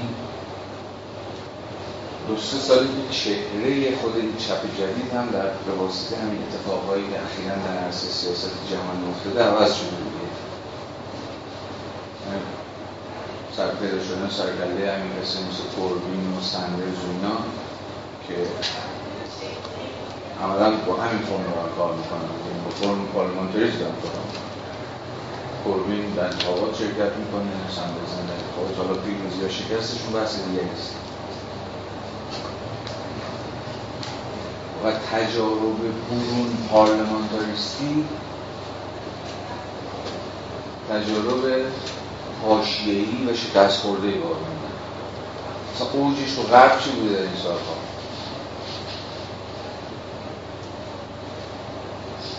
دو سه سال پیش بود؟ نه. پنج سال پیش. اوج سیاست برون پارلمانتاریستی ابدال مردم و نمی‌دونم فلان. جنبش تسخیر.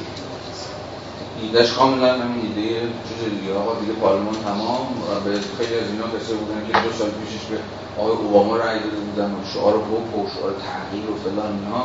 بعد باز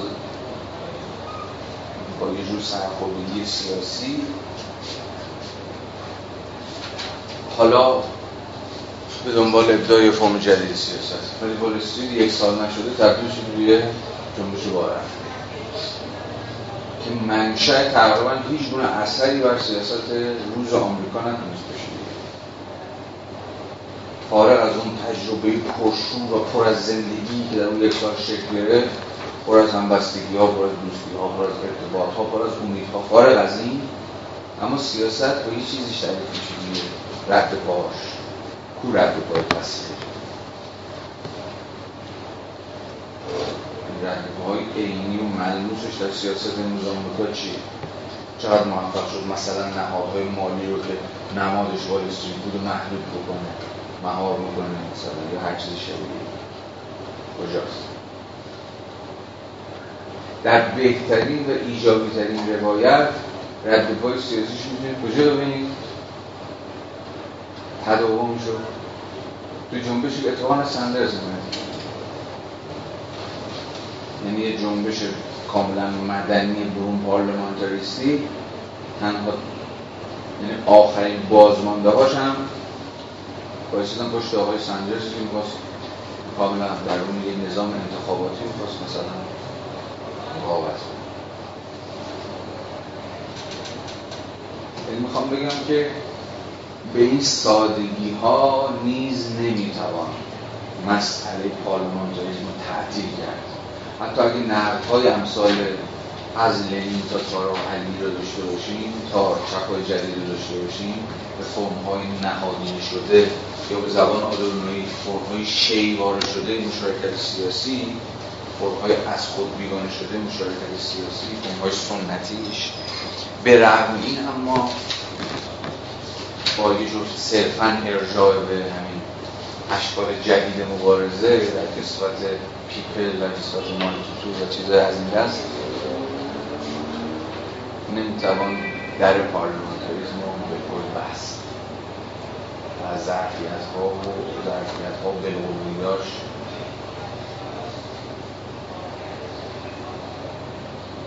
بی توجه.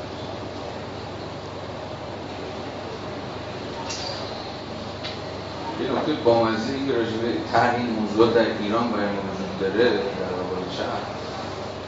موضوع بامزه دیگه. یعنی ما به گونه مضاعف در این بحث مثلا چند و پارلمانتاریزم در ایران. یعنی حتی اگر شرایط ما به پارلمانتاریزم نرمال هم در ایران داشتیم مثل دوزی در غرب هست با همین وارده باز نمی‌تونستیم متقاعد بشیم که چپ ها جدی می‌گیرن مثلا. مثلا دعوت به مشارکت می‌کنن به دعوت به جمهور مداخله سیاسی از خلال ساز و کارهای پارلمانتریست نمی‌کنن مثل همین مثال هایی که الان زدیم. حالا اینجا که داستان از اینم ازش خرابتره. چون اینجا حتی پارلمانتریزم نرمال تازه تو سری خورده مدل دموکراسی بورژوایی هم ندارید حالا اینجا تنز از اینجاست که اون چپایی که به رغم این شرید هم همچنان از شرکت انتخاب دفاع می‌کنن احتمالا خیلی شاید تناقض بنیادی هم به خودشون متوجه پارادوکس قضیه هستید دیگه. یعنی یه چپ امروز در دموکراسی بورژوایی هم باشه احتمالا خواهد گفتش که برو بابا انتخابات. از اونجایی که حدی از مثلا حد از امکان مشارکت و مداخله سیاسی وجود داره راه خود پارلمانتاریسم در جایی چون جامعه ما که همون پارلمانتاریزم بسیار مورد نقد قرار گرفته نیز شما شاهدش نیستی و با یک حدی از جابجایی کمینه نخبگان سیاسی فقط طرف نه چیزی بیشتر از این اون موقع چپ خیلی پر رو همچنان از موضوع چپ دفاع بکنه از شکل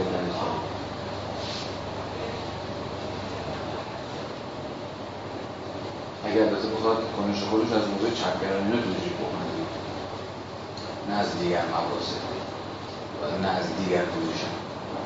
در مورد این از موضوعات بامزه خب بیاید دوباره پرسشمون رو مطرح کنیم. چرا نولیبرالیزم تضعیف دموکراسی منجر میشه؟ اندک کمک بگیریم از مغازه وندی براون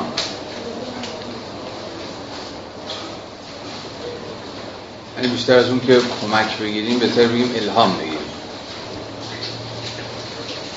اولین بحث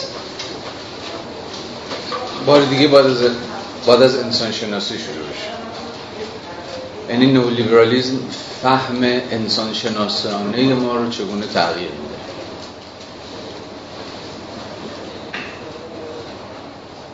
یا به تعبیر بهتر با خود مفهوم شهروند چه می‌کنه؟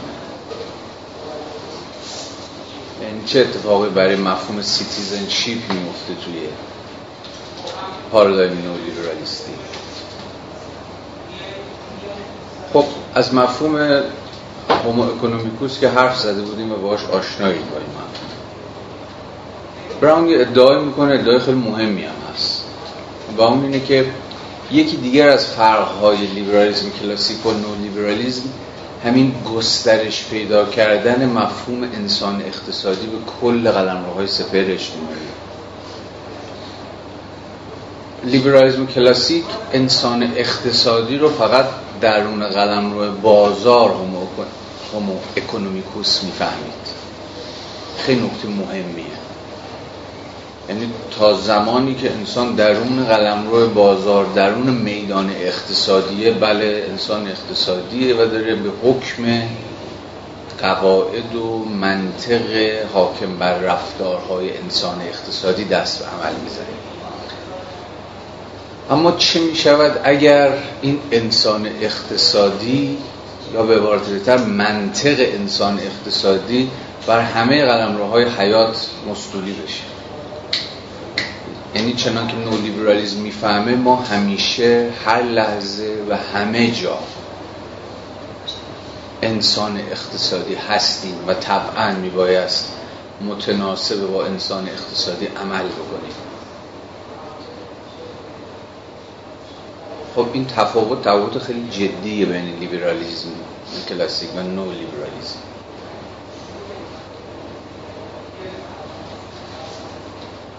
و در واقع شرط فهم دعوی دیگری است که وندی براون مطرح می‌کنه و همصدا با او خیلی دیگر از چپگرایان. و اون مفهوم امپریالیزم بازاره. بازار دیگه قلمروی میدانی در کنار دیگر قلمروها و میدانها نیست. این موضوع رو میبایست در طول این جلسات هم کم و بیش روشن شده باشه. ما امروز با بازاری شدن همه قلمروها سر کار داریم. یعنی اتفاق که افتاده دقیقا اینه که بازار به گونه امپریالیستی یعنی گسترش طلبانه و قلم رو سازانه منده خودش رو بر کل قلم روهای اجتماعی بست داده. این دعوی رو به شکل زمینی شما مثلا تو کسی مثل بوردیوان می‌تونید پیدا بکنید. کسی مثل بوردیوم از این حرف زده بود که جامعه به میدانهای متفاوت تقسیم شده و غیر هر میدانی برای خودش قاعده خاص خودش رو داره و غیر و غیر اما کسی چون بوردیو هم اونقدر حواسش بود در مقام کسی که به هر حال گرایش مشخصی به سنت چپگرایی مارکسی اتفاقا داره که میدان اقتصادی به شدت میل به این داره که قواعد خودش رو بر دیگر میدان ها نیز تحمیل بکنه. می‌توان اساس تاریخی پرسید که واقعا حالا چقدر موفق شده میدان اقتصادی واقعا؟ بر دیگر قلم هم سایه بیاندازد. چقدر موفق شده چقدر موفق نشده. اما مسئله عمده مثلا نزد کسی مثل بوردیو این هست که میدان اقتصادی بیش از دیگر میدان ها می‌خواد خودش رو گسترش بده. بیش از دیگر میدان ها می‌خواد قواعد خودش رو و منطق خودش رو هژمونیزه کنه و دیگر میدان ها رو بگونه امپریالیستی زیر سیطره و تسلط خودش بگیره. حالا به زبان مارکسیستی و نو مارکسیستی ما تعبیر دقیق تری بر بیان این گرایش میدان اقتصادی داریم. همون مفهوم امپریالیسم بازار. امروز میدان ها و قلم رو میدان نهیم قلم های اجتماعی که اساسا و تاریخا نمی بایست تابع منطق بازار می شدن حتی به زمان خود لیبرال های کلاسیک. دوباره با آدم اسمیت فکر بکنید. آدم اسمیت بسیار فیگور مهمی این وسط مثلا آره. کسی مثل آدم اسمیت در مقام یه جورایی حالا پدر سنت لیبرالیزم اقتصادی یا به هر حال دست کم یکی از بنیانگذاران سنت لیبرالیزم کلاسیک کسی نیست که فتوای به این بده که قواعد بازار منطق انسان اقتصادی میبایست فراگیر بشه. همه عرصه ها همه سوراخ ها همه خلل خورج یک جامعه رو در بر بگیره. بازار یه قلمرو مشخصه در کنار دیگر قلمروهای اجتماعی. دیگر قلمروها هم شعن بعضا مستقل خودشونو دارن. فرهنگ دین خانواده آموزش بهداشت و درمان و دیگر قدم. نولیبرالیزم در واقع نامی است برای یک همین امپریالیزم بازار و دو فراگیر شدن منطق انسان شناسانه اکونومیکوس یعنی شما همه جا باید بر اساس ضوابطی که انسان اقتصادی عمل می‌کنه عمل یعنی در همه لحظه ها در همه سطوح مسئله عمده چی میشه؟ اینکه چگونه باید از پس رقابت با دیگران بر اینکه چگونه باید به دنبال بیشین سازی منافع خود باشید اینکه چگونه باید دست به کار آفرینی اینکه چگونه میباید بر حسب منطق موفقیت و کامیابی و غیره و غیره عمل بکنید خیلی این خیلی اتفاق جدیدیه به زمین. حالا بندی براون که خب به شدت چون که می‌دونید متأثر از کارها و مطالعات فوکوه دیگه. مثلا سه فصل اول همین کتابش به دو گروه گذاشتم بر اساس کارهای فوکو داره حالا بیاید فکر بکنیم که چی میمونه از مفهوم شهروند به معنای کلاسیک خودش؟ یعنی معنای یونانی خودش که تا دوران مدرن هم ادامه پیدا کرد. یا چه باقی میمونه آنچنان که کسی مثل وندی براون روش دست بذاره؟ از مفهوم دموس یا همون مفهوم مردم. اگر سید کل قلم روی سیاسی و اجتماعی و فرهنگی به سیطر انسان اقتصادی در بیاد به سیطر منطق انسان اقتصادی در بیاد اون موقع ما کجا ایستادیم؟ و اساسا نولیبرالیسم چجور انسانی رو تربیت می‌کنه چجور انسانی رو ایژوکیت می‌کنه.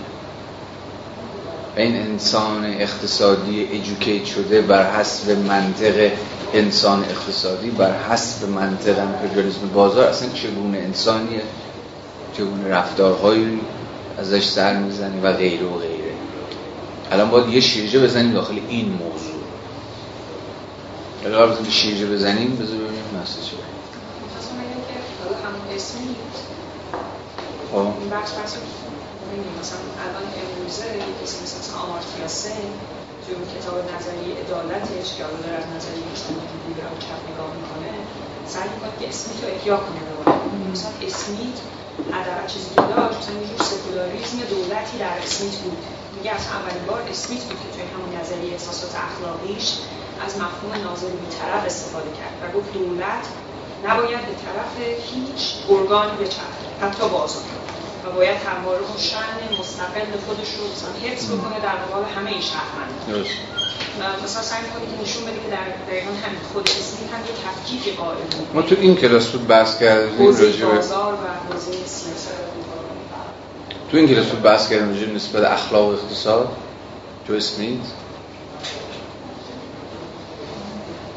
آره بابا همین کلاس بود. یه دوستی داشتیم که الان دوستی جلسه نمیاد. که من همون کتاب اخلاق و اقتصاد آمارتیوسن معرفی کردم. چجوری نگاه می‌کنیم که اولین بار در زندگیتون یه چنین چیزی میشنده والله همین کلاس بودن دقیقا یادم آمد که بسیار سنت احیی این حواستون باشه هیچ نولیبرالی اگه سنت خودشو بشناسه حاضر نیست آدم اسمیت جدی بگیره مثلا آدم اسمیت خسم این نولیبرال هاست. به این معنا میزز خوب میشناخت. خود سر بطن اسمیت نباشه دیگه. هایک کمی مهربونتر بود با اسمیت ولی موری روتبارت. موری روتبارت بسیار متفکر مهمی بود سنت نولیبرال اتریشی. از همه اینا به نظرم گنده تر هم از میزز گنده تر هم از هایک رسید که به فارسی در اومده.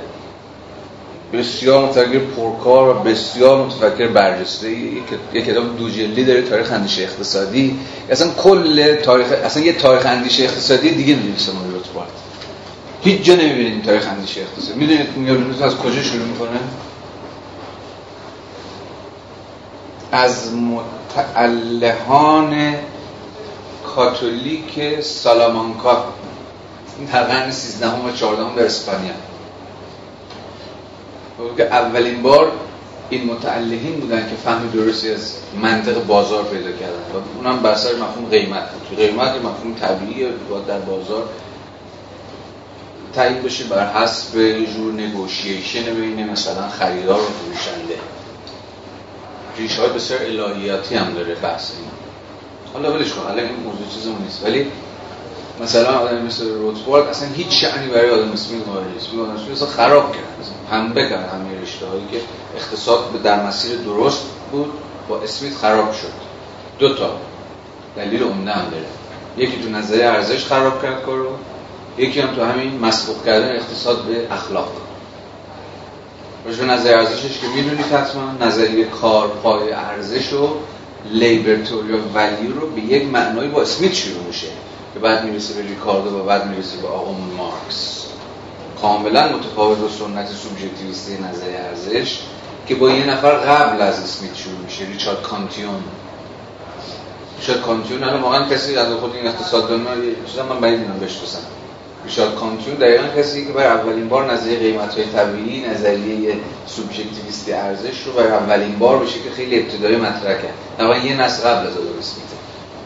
تو این کتابی که نمی‌دونم اینجا معرفی کردم اینا تاریخ عقاید اقتصادی که مجموع مقالاتی از همین اقتصاددان از ارسطو تا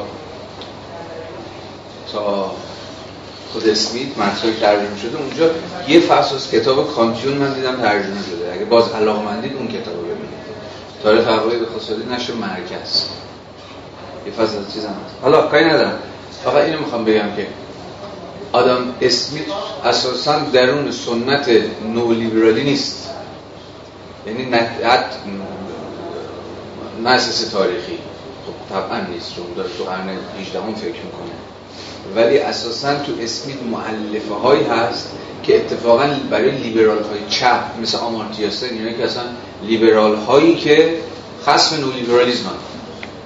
چون الان مهمتر الان زنده الان زنده مهمشون همین چیزه. همین آقای سن.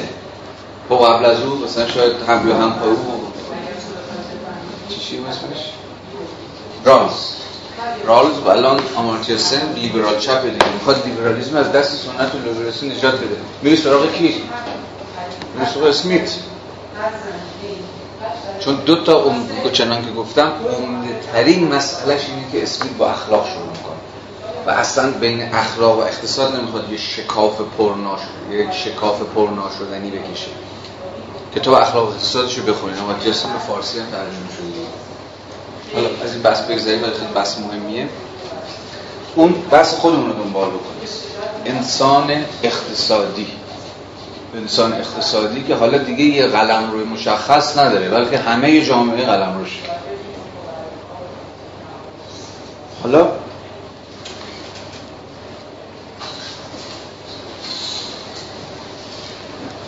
نولیبرالیزم چه فهمی از این انسان اقتصادی به دست میده؟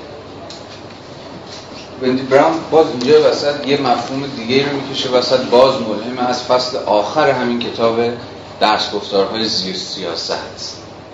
انسان اقتصادی از هیومن capital خیلی مهم. یعنی انسان اقتصادی خود یه جور سرمایه انسانی. یعنی خود ان یعنی خود human خود انسان خود فرد. گفتم دیگه مهم از فوکو درس گفتارهای سیاست. این خود نگاه به فرد دیگه باید به فردی سرمایه باید به مثلا سرمایه انسانی بهش نگاه کرد.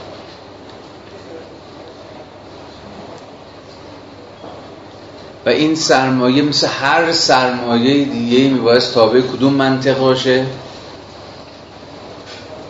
اینو شما بگید. مثلا منطق سرمایه چیه؟ چیکار بکنه سرمایه؟ دقیق تر دقیق. کلمه دقیق. نقد نفی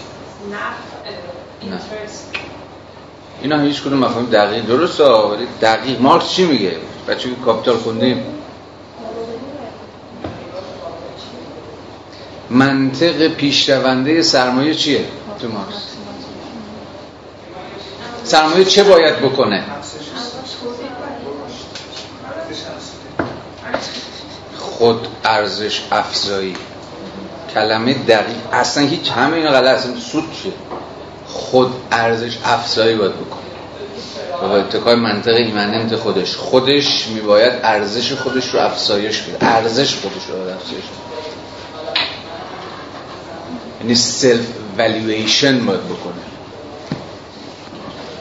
سرمایه انسانی همچون هر سرمایه دیگه میباید خود ارزش افزا باشه.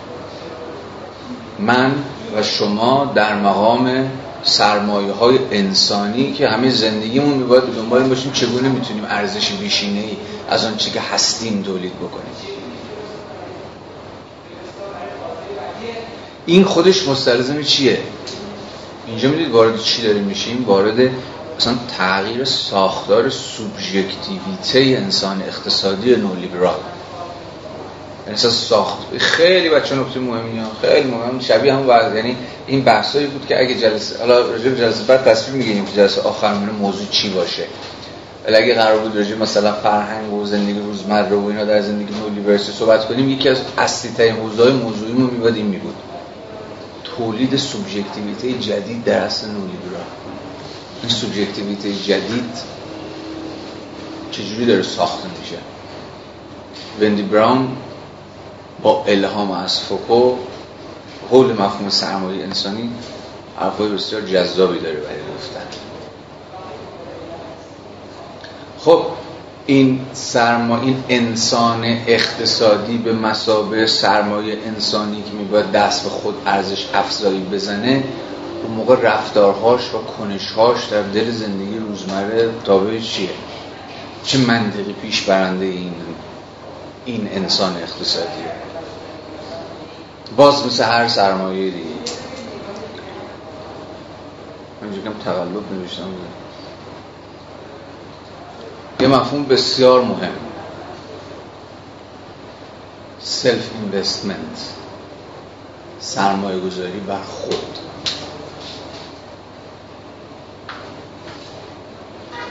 اصلا خود ارزش افزایی انسان اقتصادی یعنی همین من شما در دل این زندگی روزمره. ممکن نمیشه مگر به اتکای جور سرمایه گذاری کردن بر خود. از خلال آموزش از خلال مهارتیابی از خلال آماده شدن برای کسب موفقیت و اصلا ساختار سوبژکتیویته که داره تغییر می‌کنه. اصلا بذارید یه قدم بریم اصلا ساختار یه جور پرسونالیتی که داره دگرگون میشه دیگه. جور ساختار روانشناختی که داره در پرتو این منطق اقتصادی زیر رو میشه. یعنی خودی که میباید رو خودش سرمایه گذاری بکنه. تا بتونه از حیث قواعد بازار موجود جذابی باشه موجود باشه که اصلا بتونه درون این قلم رو اقتصادی دوون بیاره. خیلی این اتفاقات مهمیه.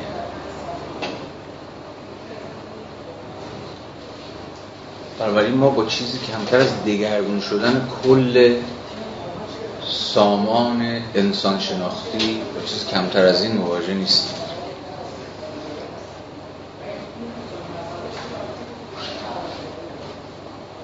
خیلی مثال های عینی میشه زد ازش. خیلی مثال های روزمره میشه زد.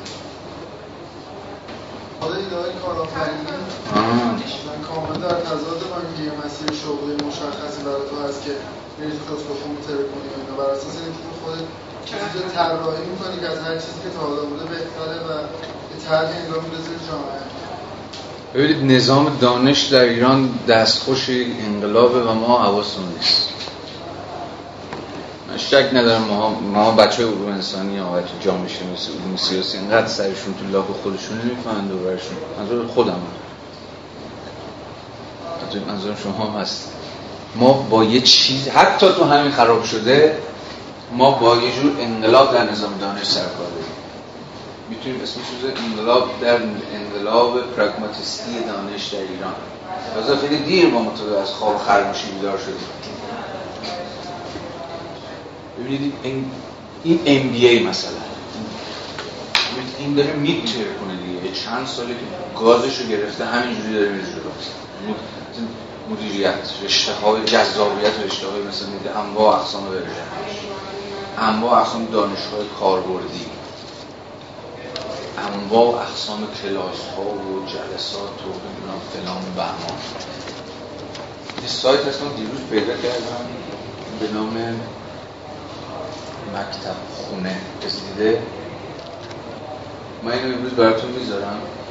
کلاس های رشته مدیریت و حسابداری و اقتصاد و به شکل تصویری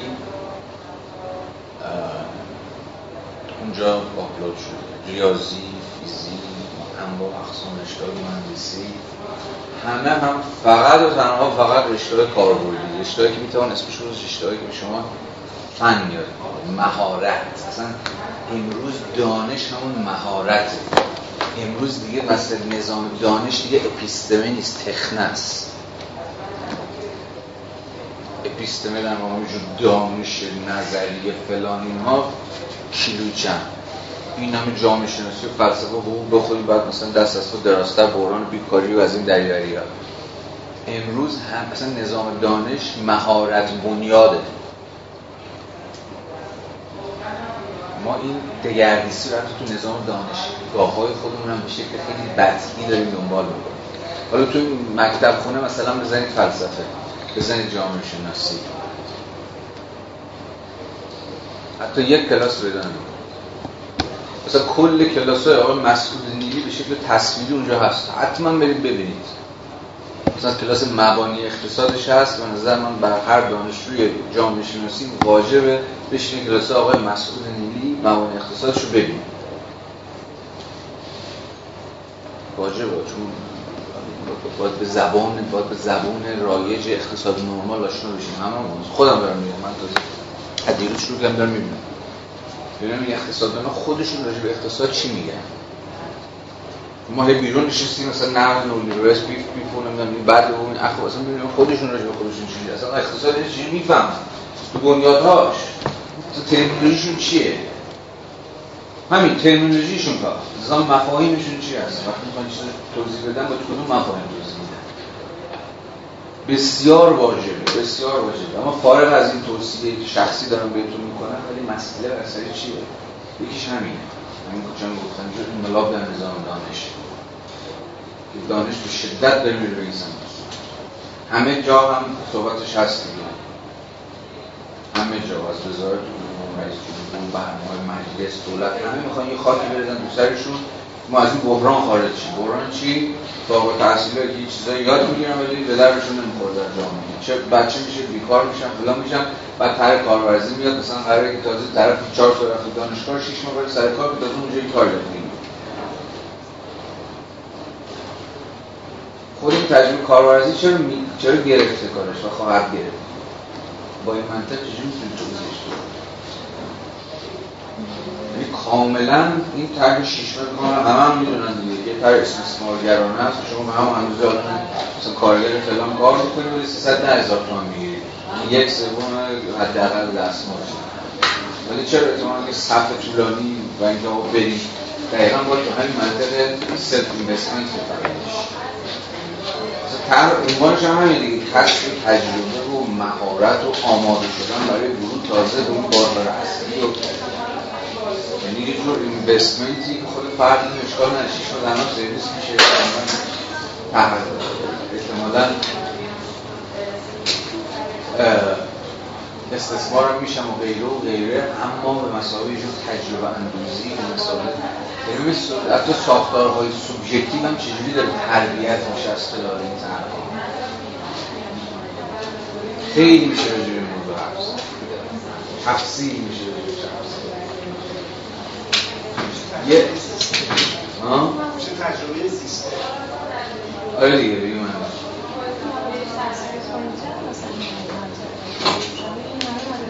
آره یه لاگی بیا پایین. در بودن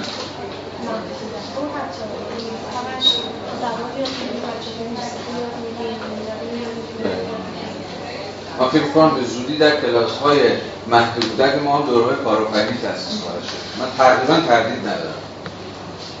شوخی هم نیست جدی مثلا خوشکار کنید حتی بچه های نسل دیدیم یکم این دارم قصه میگم حالا تواسم جوانم قصه ولی میشه تدبیر شد بچه های خانواده رو دیدیم باشون صحبت بکنید من مثلا چجوری پول در میارن و چجوری دوسته تو فقط بچه من چه توی خانواده‌مون داریم دیدم مثلا در اصلا صحبت می‌کنه که راهی پیدا کرده که یه چیزی درست کنه به کلاسیش بفروشه. و خوبم داره پول در میاره. این چیزی که هر چی باشه مثلا یه سیدی بزنه برای بیمون بده تا مثلا یه, یه چیزی یه امتیاز یه کاری یه شیرین کاری هر چی. شما حتی بچه های نسل مثلا در هفت و هشت بیارم ببینید از همون دوران ابتدایی و راهنما اینا دنبال آقا چجوری رو طول چجوری باید بیزنس بکنیم منطق پراگماتیسم زندگی روزمره همه حوزه ها داره می‌گیره. قلم روی بگه اسطوره موفقیت. دیگه خفه کرده دیگه. نه فقط جامعه هیچ کدومش هیچ کدومش اون انقلاب در در نظام دانش هم منحصر به ماست نه ایدولوژی اسطوره موفقیت منحصر به ماست. کاملا این پدیده گلوبال کاملا گلوبال و اصلا باید در پیوند با یه جور ساختار سوبژکتیویته دقیقا نوری رو یعنی اون انسان اقتصادی نه تنها داره بحث پیدا می‌کنه بلکه چجوری داره صاحب یک سوبژکتیویته خیلی هژمونیک داره میشه. همه به دنبال موفقیت. و حالا راه های بسیاری برای موفقیت هست. از مهارت آموزی گرفته تا مجهز شدن به نوع خاصی از عرفان اخلاق گرفته. ولی در نهایت همه چیز در این ساختار ماتریالیستی در داشت ایدئولوژی میشه دقیقا ایدئولوژی موفقیت هیچ کس نیست که در این ایدئولوژی نباشه. و دانش جدید هم دانش جدید هم همین ایدئولوژی ساکسسفول بودن رو داره تقویت می‌کنه. یه سطح سومی هم داره که باید خیلی روی کار کنیم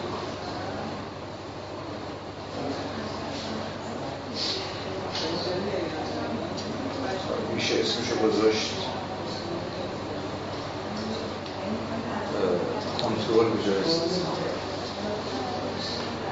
من باید مارکسی ولی امروز دیگه قدرت از خلال استثمار به معنی مارکسی کلمه لزوما عمل نمی‌کنه منطق سلطه امروز منطق سلطه کنترل یعنی ما امروز در این جامعه کنترلی یا در سازوکارهای کنترلی هستیم نه لزوما سازوکارهای استثمار حتی همین باز طرح کارورزی رو باید خیلی بیشتر از اینکه مسئله تر استثمارگرانه بفهمید چون شیره جان نیروی کار جوان داره می‌کشه و دهنش رو سرویس می‌کنه و شلاق داره می‌زنه و ازش اضافه می‌کشه بیرون از این حرفا خب زیاد هم گفته شده. خیلی اتحان کنترلی دیدن که خیلی رادیکال در می‌کنه این اصلا شما باید این طرح و طرح مشاور به مسائل سازوکارهای برای کنترل نیروی کار از خلال همین بیثبات سازی و از خلال همین موقعیت کردن این در واقع ساختار دیگه بیشتر از یک استثمار کنه کنترل می‌کنه. لیمیتد می‌کنه. این این خیلی نکته مهمیه. کاملا کنترل کردن نیازمند سازوکارهای عینی. نه لزوما معنی فکویش یعنی همیشه دوربین هست دارن ما رو کنترل می‌کنن. این یه وجه داستانه. ولی بچه خیلی مادی تر داره دیگه. بچه خیلی فوکوی این هست فرنده کار سامان دادن بازار کار به ای که هر شکلی از مقاومت هر شکلی از اعتراض هر شکلی از مخالف خانی ها پیشاپیش خونسا شده. یعنی شما سیاست خونسا سازی دارید. خونسا سازی خود سوژه است. امکان متفاوت بودن خود سوژه شورشگر سوژه مقاوم. اینها از خلال این سیاست های سازمان نولیبرالیستی کار داره خونسا سازی این خیلی مهمتره. این نوترالیزیشن خونسا سازی به نظر من خیلی مهمتر از سیاست های استثمار گری به معنی کلاسیک مارکسی کلم است یعنی فقط کل ساختار سوبژکتیوی شماست که داره تصاحب میشه. بچه چهارمش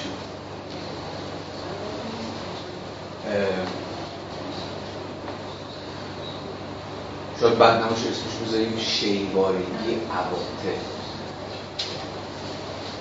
امروز ایدئولوژی بیش از هر چیزی از خلال دستکاری افکشن های ماسی داره ایدئولوژی داره نظام حسی ما رو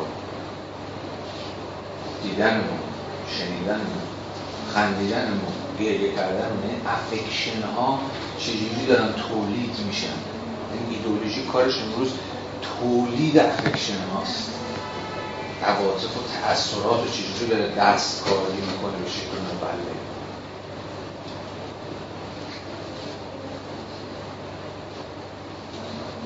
امروز آیا ما مثلا مثل یکی دو نسل پیش از خودمون متأثر میشیم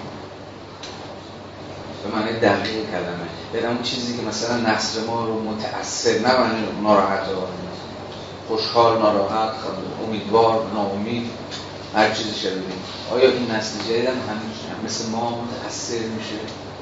مثل ما میخنده؟ و همون چیزایی که ما میخندیدیم یا میگریه می‌کردیم میخنده و گریه می‌کنه؟ این نظام دستکاری مولدانه عواطف خیلی دقیق داره شما به چی چی جدیه چی جدی نیست. چی باید ببینید چی نباید ببینید چشم چی باید ببینید چی باید باز بکنید من همواره مثال برای خودم چیز در این تجربه اون تجربه سینما هست که بکنم اینجا راجعش با هم صحبت کردیم. خندیدن به چیزهایی که اصلا خندیدار نیستن گفتم راجع به چیزشان سینما. نگفتم.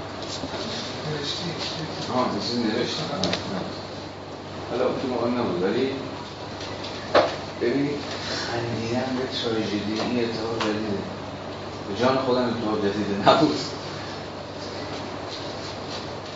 حتی امکان نداره تجربهش نداشته باشید. اگر سینما رفته باشید مثلا یارو داره پاره میشه تو فیلم داره جر می‌خوره داره چند تیکه میشه مثلا نره خبره که شما مثلا یه قیدان نیازی می‌کنه ترجمه کردید؟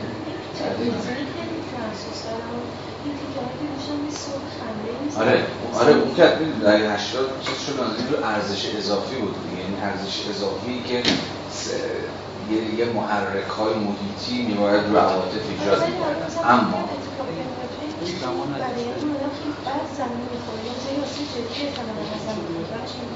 ولی مثلا یه صوت خنده اضافه میشه و بعد خنده میشه و مثلا آره ولی این با همین سریال های آمریکایی شروع شده از دهه 80 دیگه.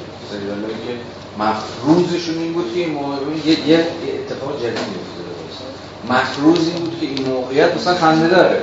مثلا سریال فرندز رو شما اگه می‌دیدید مثلا دو نفر داشتن دو تا با هم حرف می‌زدن دو صدا خنده میومد هم هم یعنی توتالیتی فیلم کارگردان نویسنده و بازیگر و تماشاچی مفروضشون بود که اختزای حسیه این صحنه اختزای عاطفیه افکتیو این صحنه خنده است.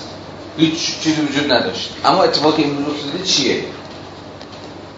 شما یه تراژدی یه صحنه تراژیک می‌بینید دقیقاً به معنی که در شرایط عادی باید بزنید تو سر خودتون رو گریه کنید یا متأثر بشید. ولی موجب خنده.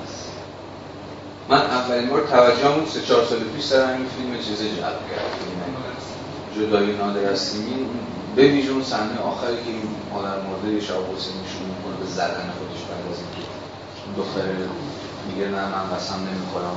یادتون اون صحنه؟ خب اون صحنه شما با روند فیلم هم همراه بشید نمی‌تونید بخندید. یعنی اقلی از عواطف انسانی در شما مونده باشه مثلا نمی‌تونید بخندید. تو عجب بازی مزخرفی. مثلا. یا تو این صحنه مثلا کارگردان با فیلم نهار دیگه می‌نوشت. از این حرفا میشه زد. ولی اینکه قشقش بخندید اعتمادا میشه یه جای کار میلنگه. چه اتفاق؟ سوال پرسیدنیه. چه اتفاق افتاده؟ ما با یه جور بیتناسبی در واکنش های عاطفی سرکار داریم.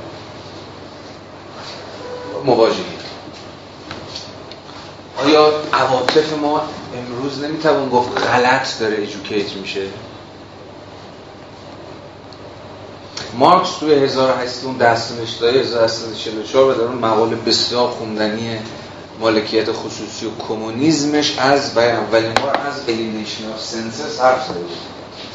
نویسندگی خوندن احتمالا باید به خاطر داشته باشه اون مقاله حتی به نظر از مقاله کاری شده مهمتره ولی کمتر. خونده شده در اون کتاب رضا هستش چون معمولا اون کتاب با فقط مقاله کاری بیگان شدهش می‌شناسن اونجا دقیقا مارکس می‌بینید تصمیم بیگانی خیلی از تصمیم بیگانی حواسن هست. این چشم دیگه نمی‌بینید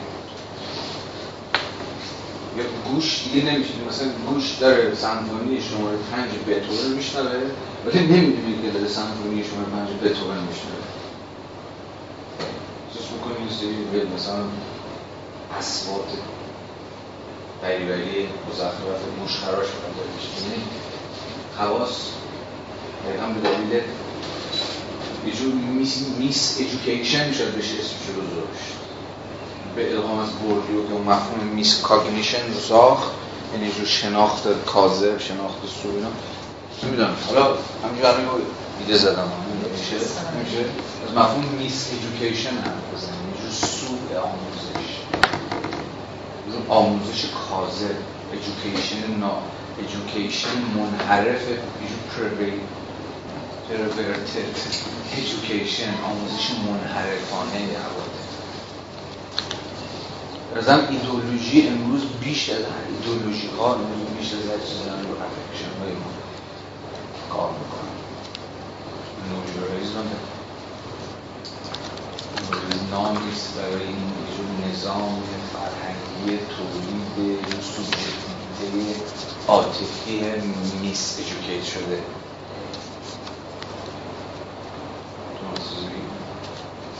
من یه صحنه می‌خواستم در حدیث صحبتشون تو فیلم تو اومد هست. آخرش دکتر که همون سوابق رو شد و این توی اون فضای فرهنگی خیلی خیره به کارمند نگاه می‌کنه و نگاه هیچ اتفاق خاصی هم نیفته. خیلی سرد نگاه می‌کنه. چجوری به همین چطور میگن دگرگونی عواطف نشون میده. یا اون تجربه شیریه یادتون میاد فیلم دیدی؟ بله خب صحنه آخر فیلم دیدی که پزشک که اون سالونی که داره موسیقی پخش میشه موسیقی کلاسیک فاخره. خیلی خیلی با اطمینان خاطر خیلی با ریلکسی به چشم خانم که یه روزی قربانیش بوده نگاه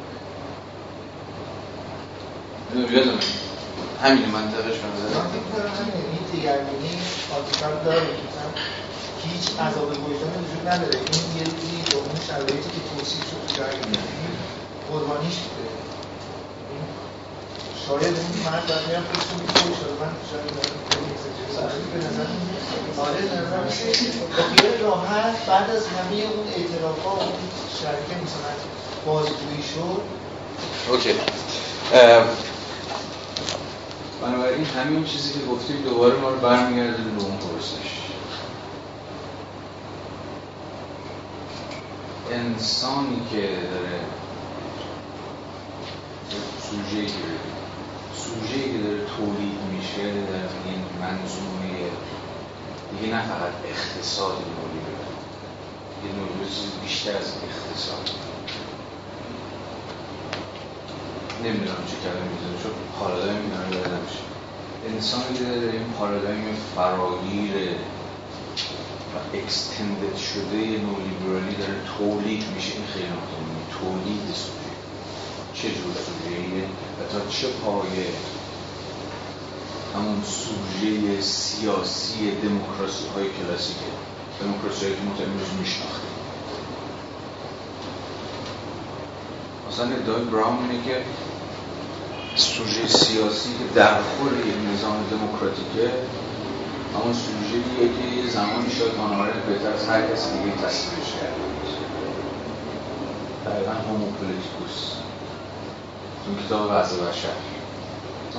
اصلا سوژه سیاسی بودن مستلزم چه بلغوبیلی هایی مستلزم چه توانایی های قدرت هایی زمان سوژه سیاسی مستلزم بیش از هر چیزی مستلزم توانایی به اشتراک گذاشتن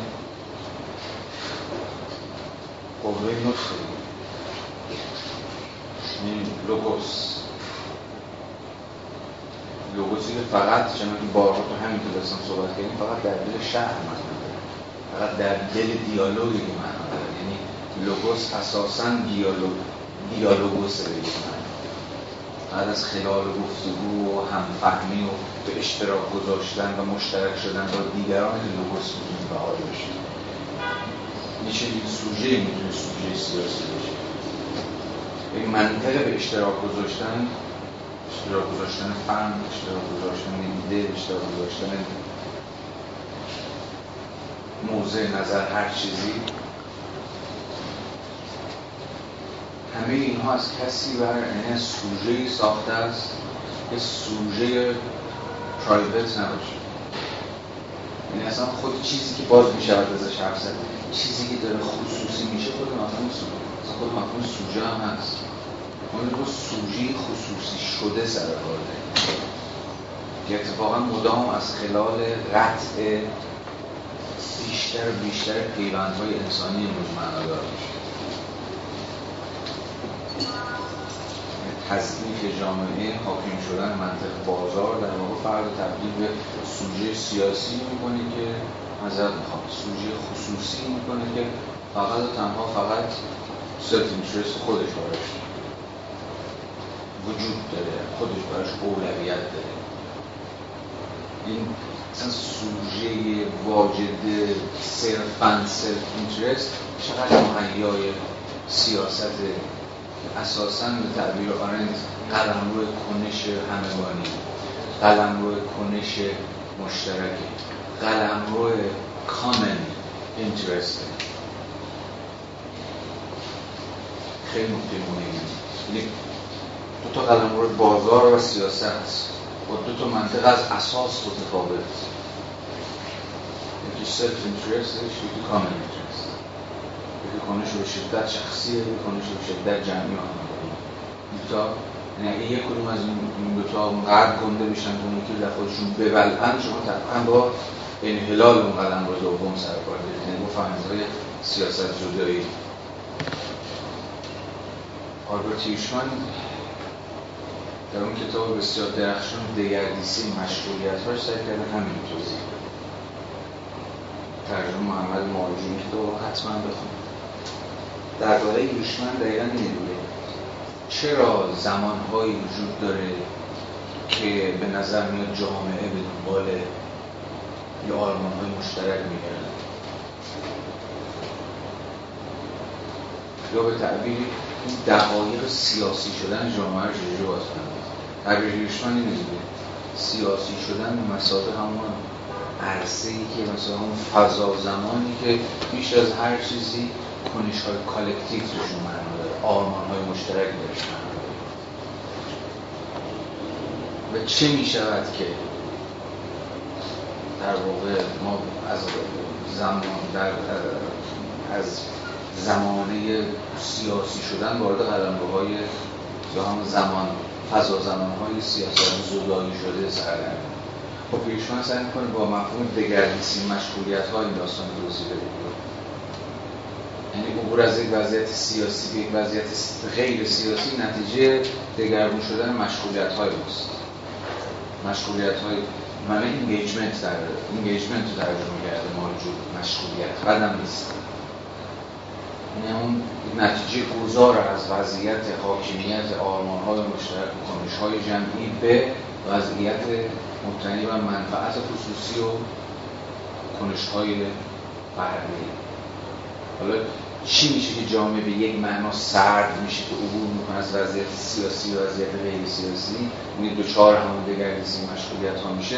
این فرایندی مثلا هیوشمن سعی می‌کنه بهش پاسخ بده. ولی کاری که هیوشمن کرده برای سوالی که ما داریم خیلی تعیین کننده است. آیا نولیبرالیسم زمانه هژمونی شدن همین سلف نیست؟ زمانه انحلال آرمان مشترک و جمعی اجتماعی نیستش؟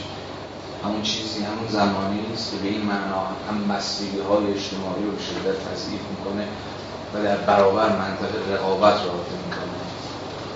آیا مفهوم همبستگی رو نباید در برابر آنتیتزش هم مفهوم رقابت کنه کل فوکو چون که هفته پیشم بحث کردیم باید به خاطر داشته باشید میگفتش که ویژگی جامعه نولیبرالی اینه دیگه قاعده پیشبرنده جامعه نولیبرالی آقا و یک جامعه ای که بنیاد روابط اجتماعیش بر رقابت بنا شده تا چه حد می‌تونه بفهمه مفهوم همبستگی چقدر می‌تونه ابداع کنه مفهوم همبستگی به این معنا هم باز بین به یک معنا بین مارکسیسم و لیبرالیسم باز شباهتی دست هیچ کنونشون فهمی از مفهوم همبستگی نداره.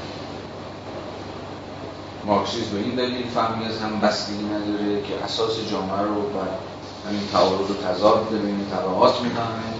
هم اگه کسی بگه همبستگی به این حرف ایدئولوژیکه یا می‌خواد ماله بکشه بر تضادها یه نولیبرال هم از این موضوع ایجابی میگه همبستگی و فلان اینا اونم به نولیبرال میشه و اساس جامعه نه تضاد آنتاگونیستی آخر و زمانی که به حال یک می‌زنه دهن یکی رو سرویس می‌کنه که اصل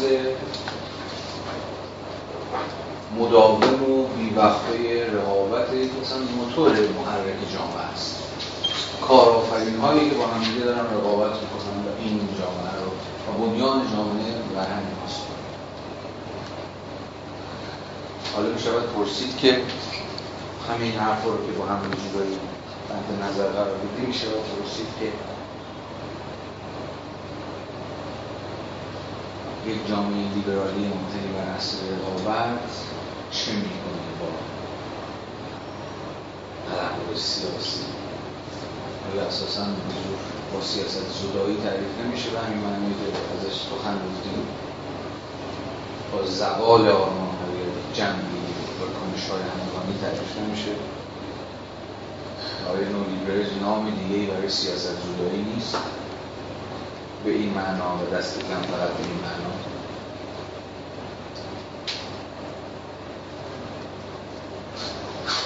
یه موضوع دیگه هم اجازه بدید مطرح بکنیم. بخش دیگه تنش. باز در پیوند با وجود تصدیف سیاست دموکراتیک.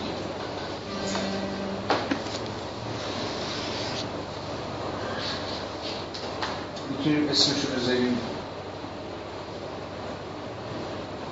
حاکمیت کارشناسان و هژمونی علم. یه ادعای هر نوع لیبرالی خواهد کرد این که عرصه سیاست گذاری عرصه پولیسی میکینگ عرصه پیچیده و این عرصه پیچیده سیاست گذاری رو نباید موکول کرده تصمیمات دموکراتیک مردمی که سرده نمین از پیچیده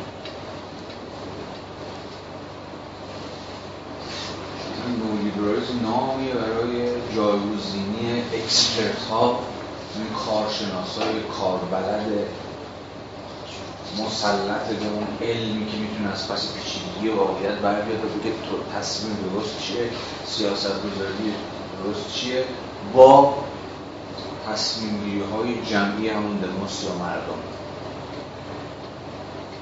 به این معنی می‌تونید عنوان کتاب وین براون بفهمید دیگه. Undoing of demos undoing معنی جو از کار انداختن دیگه بی اثر کردن خونسا کردن مردم یعنی تو مولیبرال کارشناسان هم که باید تصمیم میگن متخصصان. اونایی که به هم به قلم روی بسیار فکرو. اون علم حقیقت هایی که می‌تونه از پس باز کردن اون رشته در هم پیچیده خلاف واقعیت بر بیاد. مردم معمولا تو تصمیم گیری هاشون یا اشتباه می‌کنن یا تابع خطا میشن یا تابع تبلیغات میشن یا مثلا سوادشون ندارن به قدر کافی دانششون ندارن به شکل خیلی بیواسطه تصمیم می‌گیرن. ولی باید به نه باید یه جورایی به حاکمیت کارشناسان عالمان اعتماد کرد. اونا که می‌تونن راه و چاه درست تصمیم های درست و چیه در این وضعیت؟ مثال های بسیار زیادی داریم برای این داستان. تو نولیبرالیزم متأخر که توهم با حاکمیت نهادهای یه نهادهای دانش دیگه. مثلا امروز بانک جهانی و صندوق بین‌المللی پول در این حال نهادهایی که به اتکای نالج راستین دارن عمل می‌کنن. یعنی چه باید بشود چه نباید بشود. به رغم خواست متفاوت نامده یکی از کلاسیک ترین مثالاش که الان مثلا وضعیت یونان. وضعیت یونان مثلا جالبی بود. یعنی همه اون چیزایی که داریم میگیم می‌تونید تو یونان دنبال بکنید خب تو یونان به اصطلاح مردم به سیاست های ضد ریاضتی رنگ مردم خیلی دموکراتیک مثلا در خلال برگزاری یک رفراندوم یا رأی دادن یا رأی ندادن و احزاب سیاسی تا حد زیادی روشن می‌کنن برای واقعیت جاری جامعه خودشون چه فهمید چه تصمیم می‌گیرن؟ فکر می‌کنن چه درست و چه غلط. اما اتفاقی میفته چیه؟ که در نهایت نهادهای فرادست مثلا اتحادیه اروپا هم که تعیین می‌کنن سیاست های جاری میباید چی باشه؟ یعنی اون خواست ضد ریاضتی مردم به شکل دموکراتیک مطرح شده فاقد هر گونه وجاهت اجرایی. در نهایت مذاکرات هم دیدید دیگه. در نهایت نهادهای اداره اروپا رأی دو سه تا نهاد بالادستی رو به یک کشور تحمیل کرد. تحمیل اتفاقا همون بسته ریاضتی که کل مردم یونان بهش در انتخابات مثل بودن. نه. که از بسیار جدی که دو سه سال سر همین تجربه یونان در دل خود اروپا مطرح همینه. آیا ما واقعا تونستیم اتحادیه اروپا رو دموکراتیک بسازیم. یا نه اتحادیه ساخته شده درش نهادهای مالی دست بالا رو دارن. مردم بخوان نخوان. این سیاست ها تحمیل خواهد شد. به این دلیل که بسته که کارشناسان عالمان کسانی که خبر دارن از اینکه واقعا الان چی به نفع مردم مثلا میمانه چی به نفع مردم اسپانیا هست چی به نفع مردم حالا دیگر کشورهایی که درگیرن با اقسام بحران اقتصادی هستن از اوناست که می‌توان یعنی اونا که میگن چه باید بشه چی نباید بشه. مردم به شکل سیستماتیک دارن از فرآیندهای تصمیم گیری حذف به موازات دست بالا پیدا کردن نهادهای مالی. نهادهای تصمیمی یعنی امروز پلیسی میکینگی حتی در نظام حتی در پارلمان هم در پارلمان های ملی هم مثلا اتفاق نمیفته در نهاد جهانی اتفاق خیلی از دقایق خودش در تعارض جدی قرار می‌گیره با خواست دموکراتیک. خواست دموکراتیک مردم این پیشنهاد دوستمونم گوش کنیم و هفته بعد فقط راجع به این از همین ماجرای نولیبرالیسم در ایران رو یه بار دنبال بکنیم. متاسفانه خب منبع چون می‌دونید خیلی محدود داریم شاید یکی تو مقاله هست. و مثلا دو تا کتابی که باز خود اونا مثلا در واقع مجموع مقاله از کار احمد سیف هست میگن من تو گروه می‌ذارم. یکی دو تا مقاله هست که سایت نقد اقتصاد سیاسی نمیشه شده اونها رو می‌تونه در تو کار امثال معالجه و اینا هستن شاید بتونن کمک بکنن ولی به حال اگه موافق باشید برای اینکه این بحثامو یه جای خوبی تموم بشه و بتونیم ربطش هم به تجربه خودمون هفته که جلسه آخر می‌خواهد بود جلسه دوازدهم مولیوز ایران هست. موافقانه کار راجع به اقتصادی ایران حتی به زبان انگلیسی هم کم داریم. من تقریبا همه کار رو دیدم. یه دو سه تا کاری که خیلی کار دم دستی صورت رو سطحی بودن کارم این جمعداری صورت نگیرم و یه آشنایی داریم پیشنهادی بذارید تو هفته بعد می‌بینیم که به کجا می‌رسیم باشه؟ اصلا رو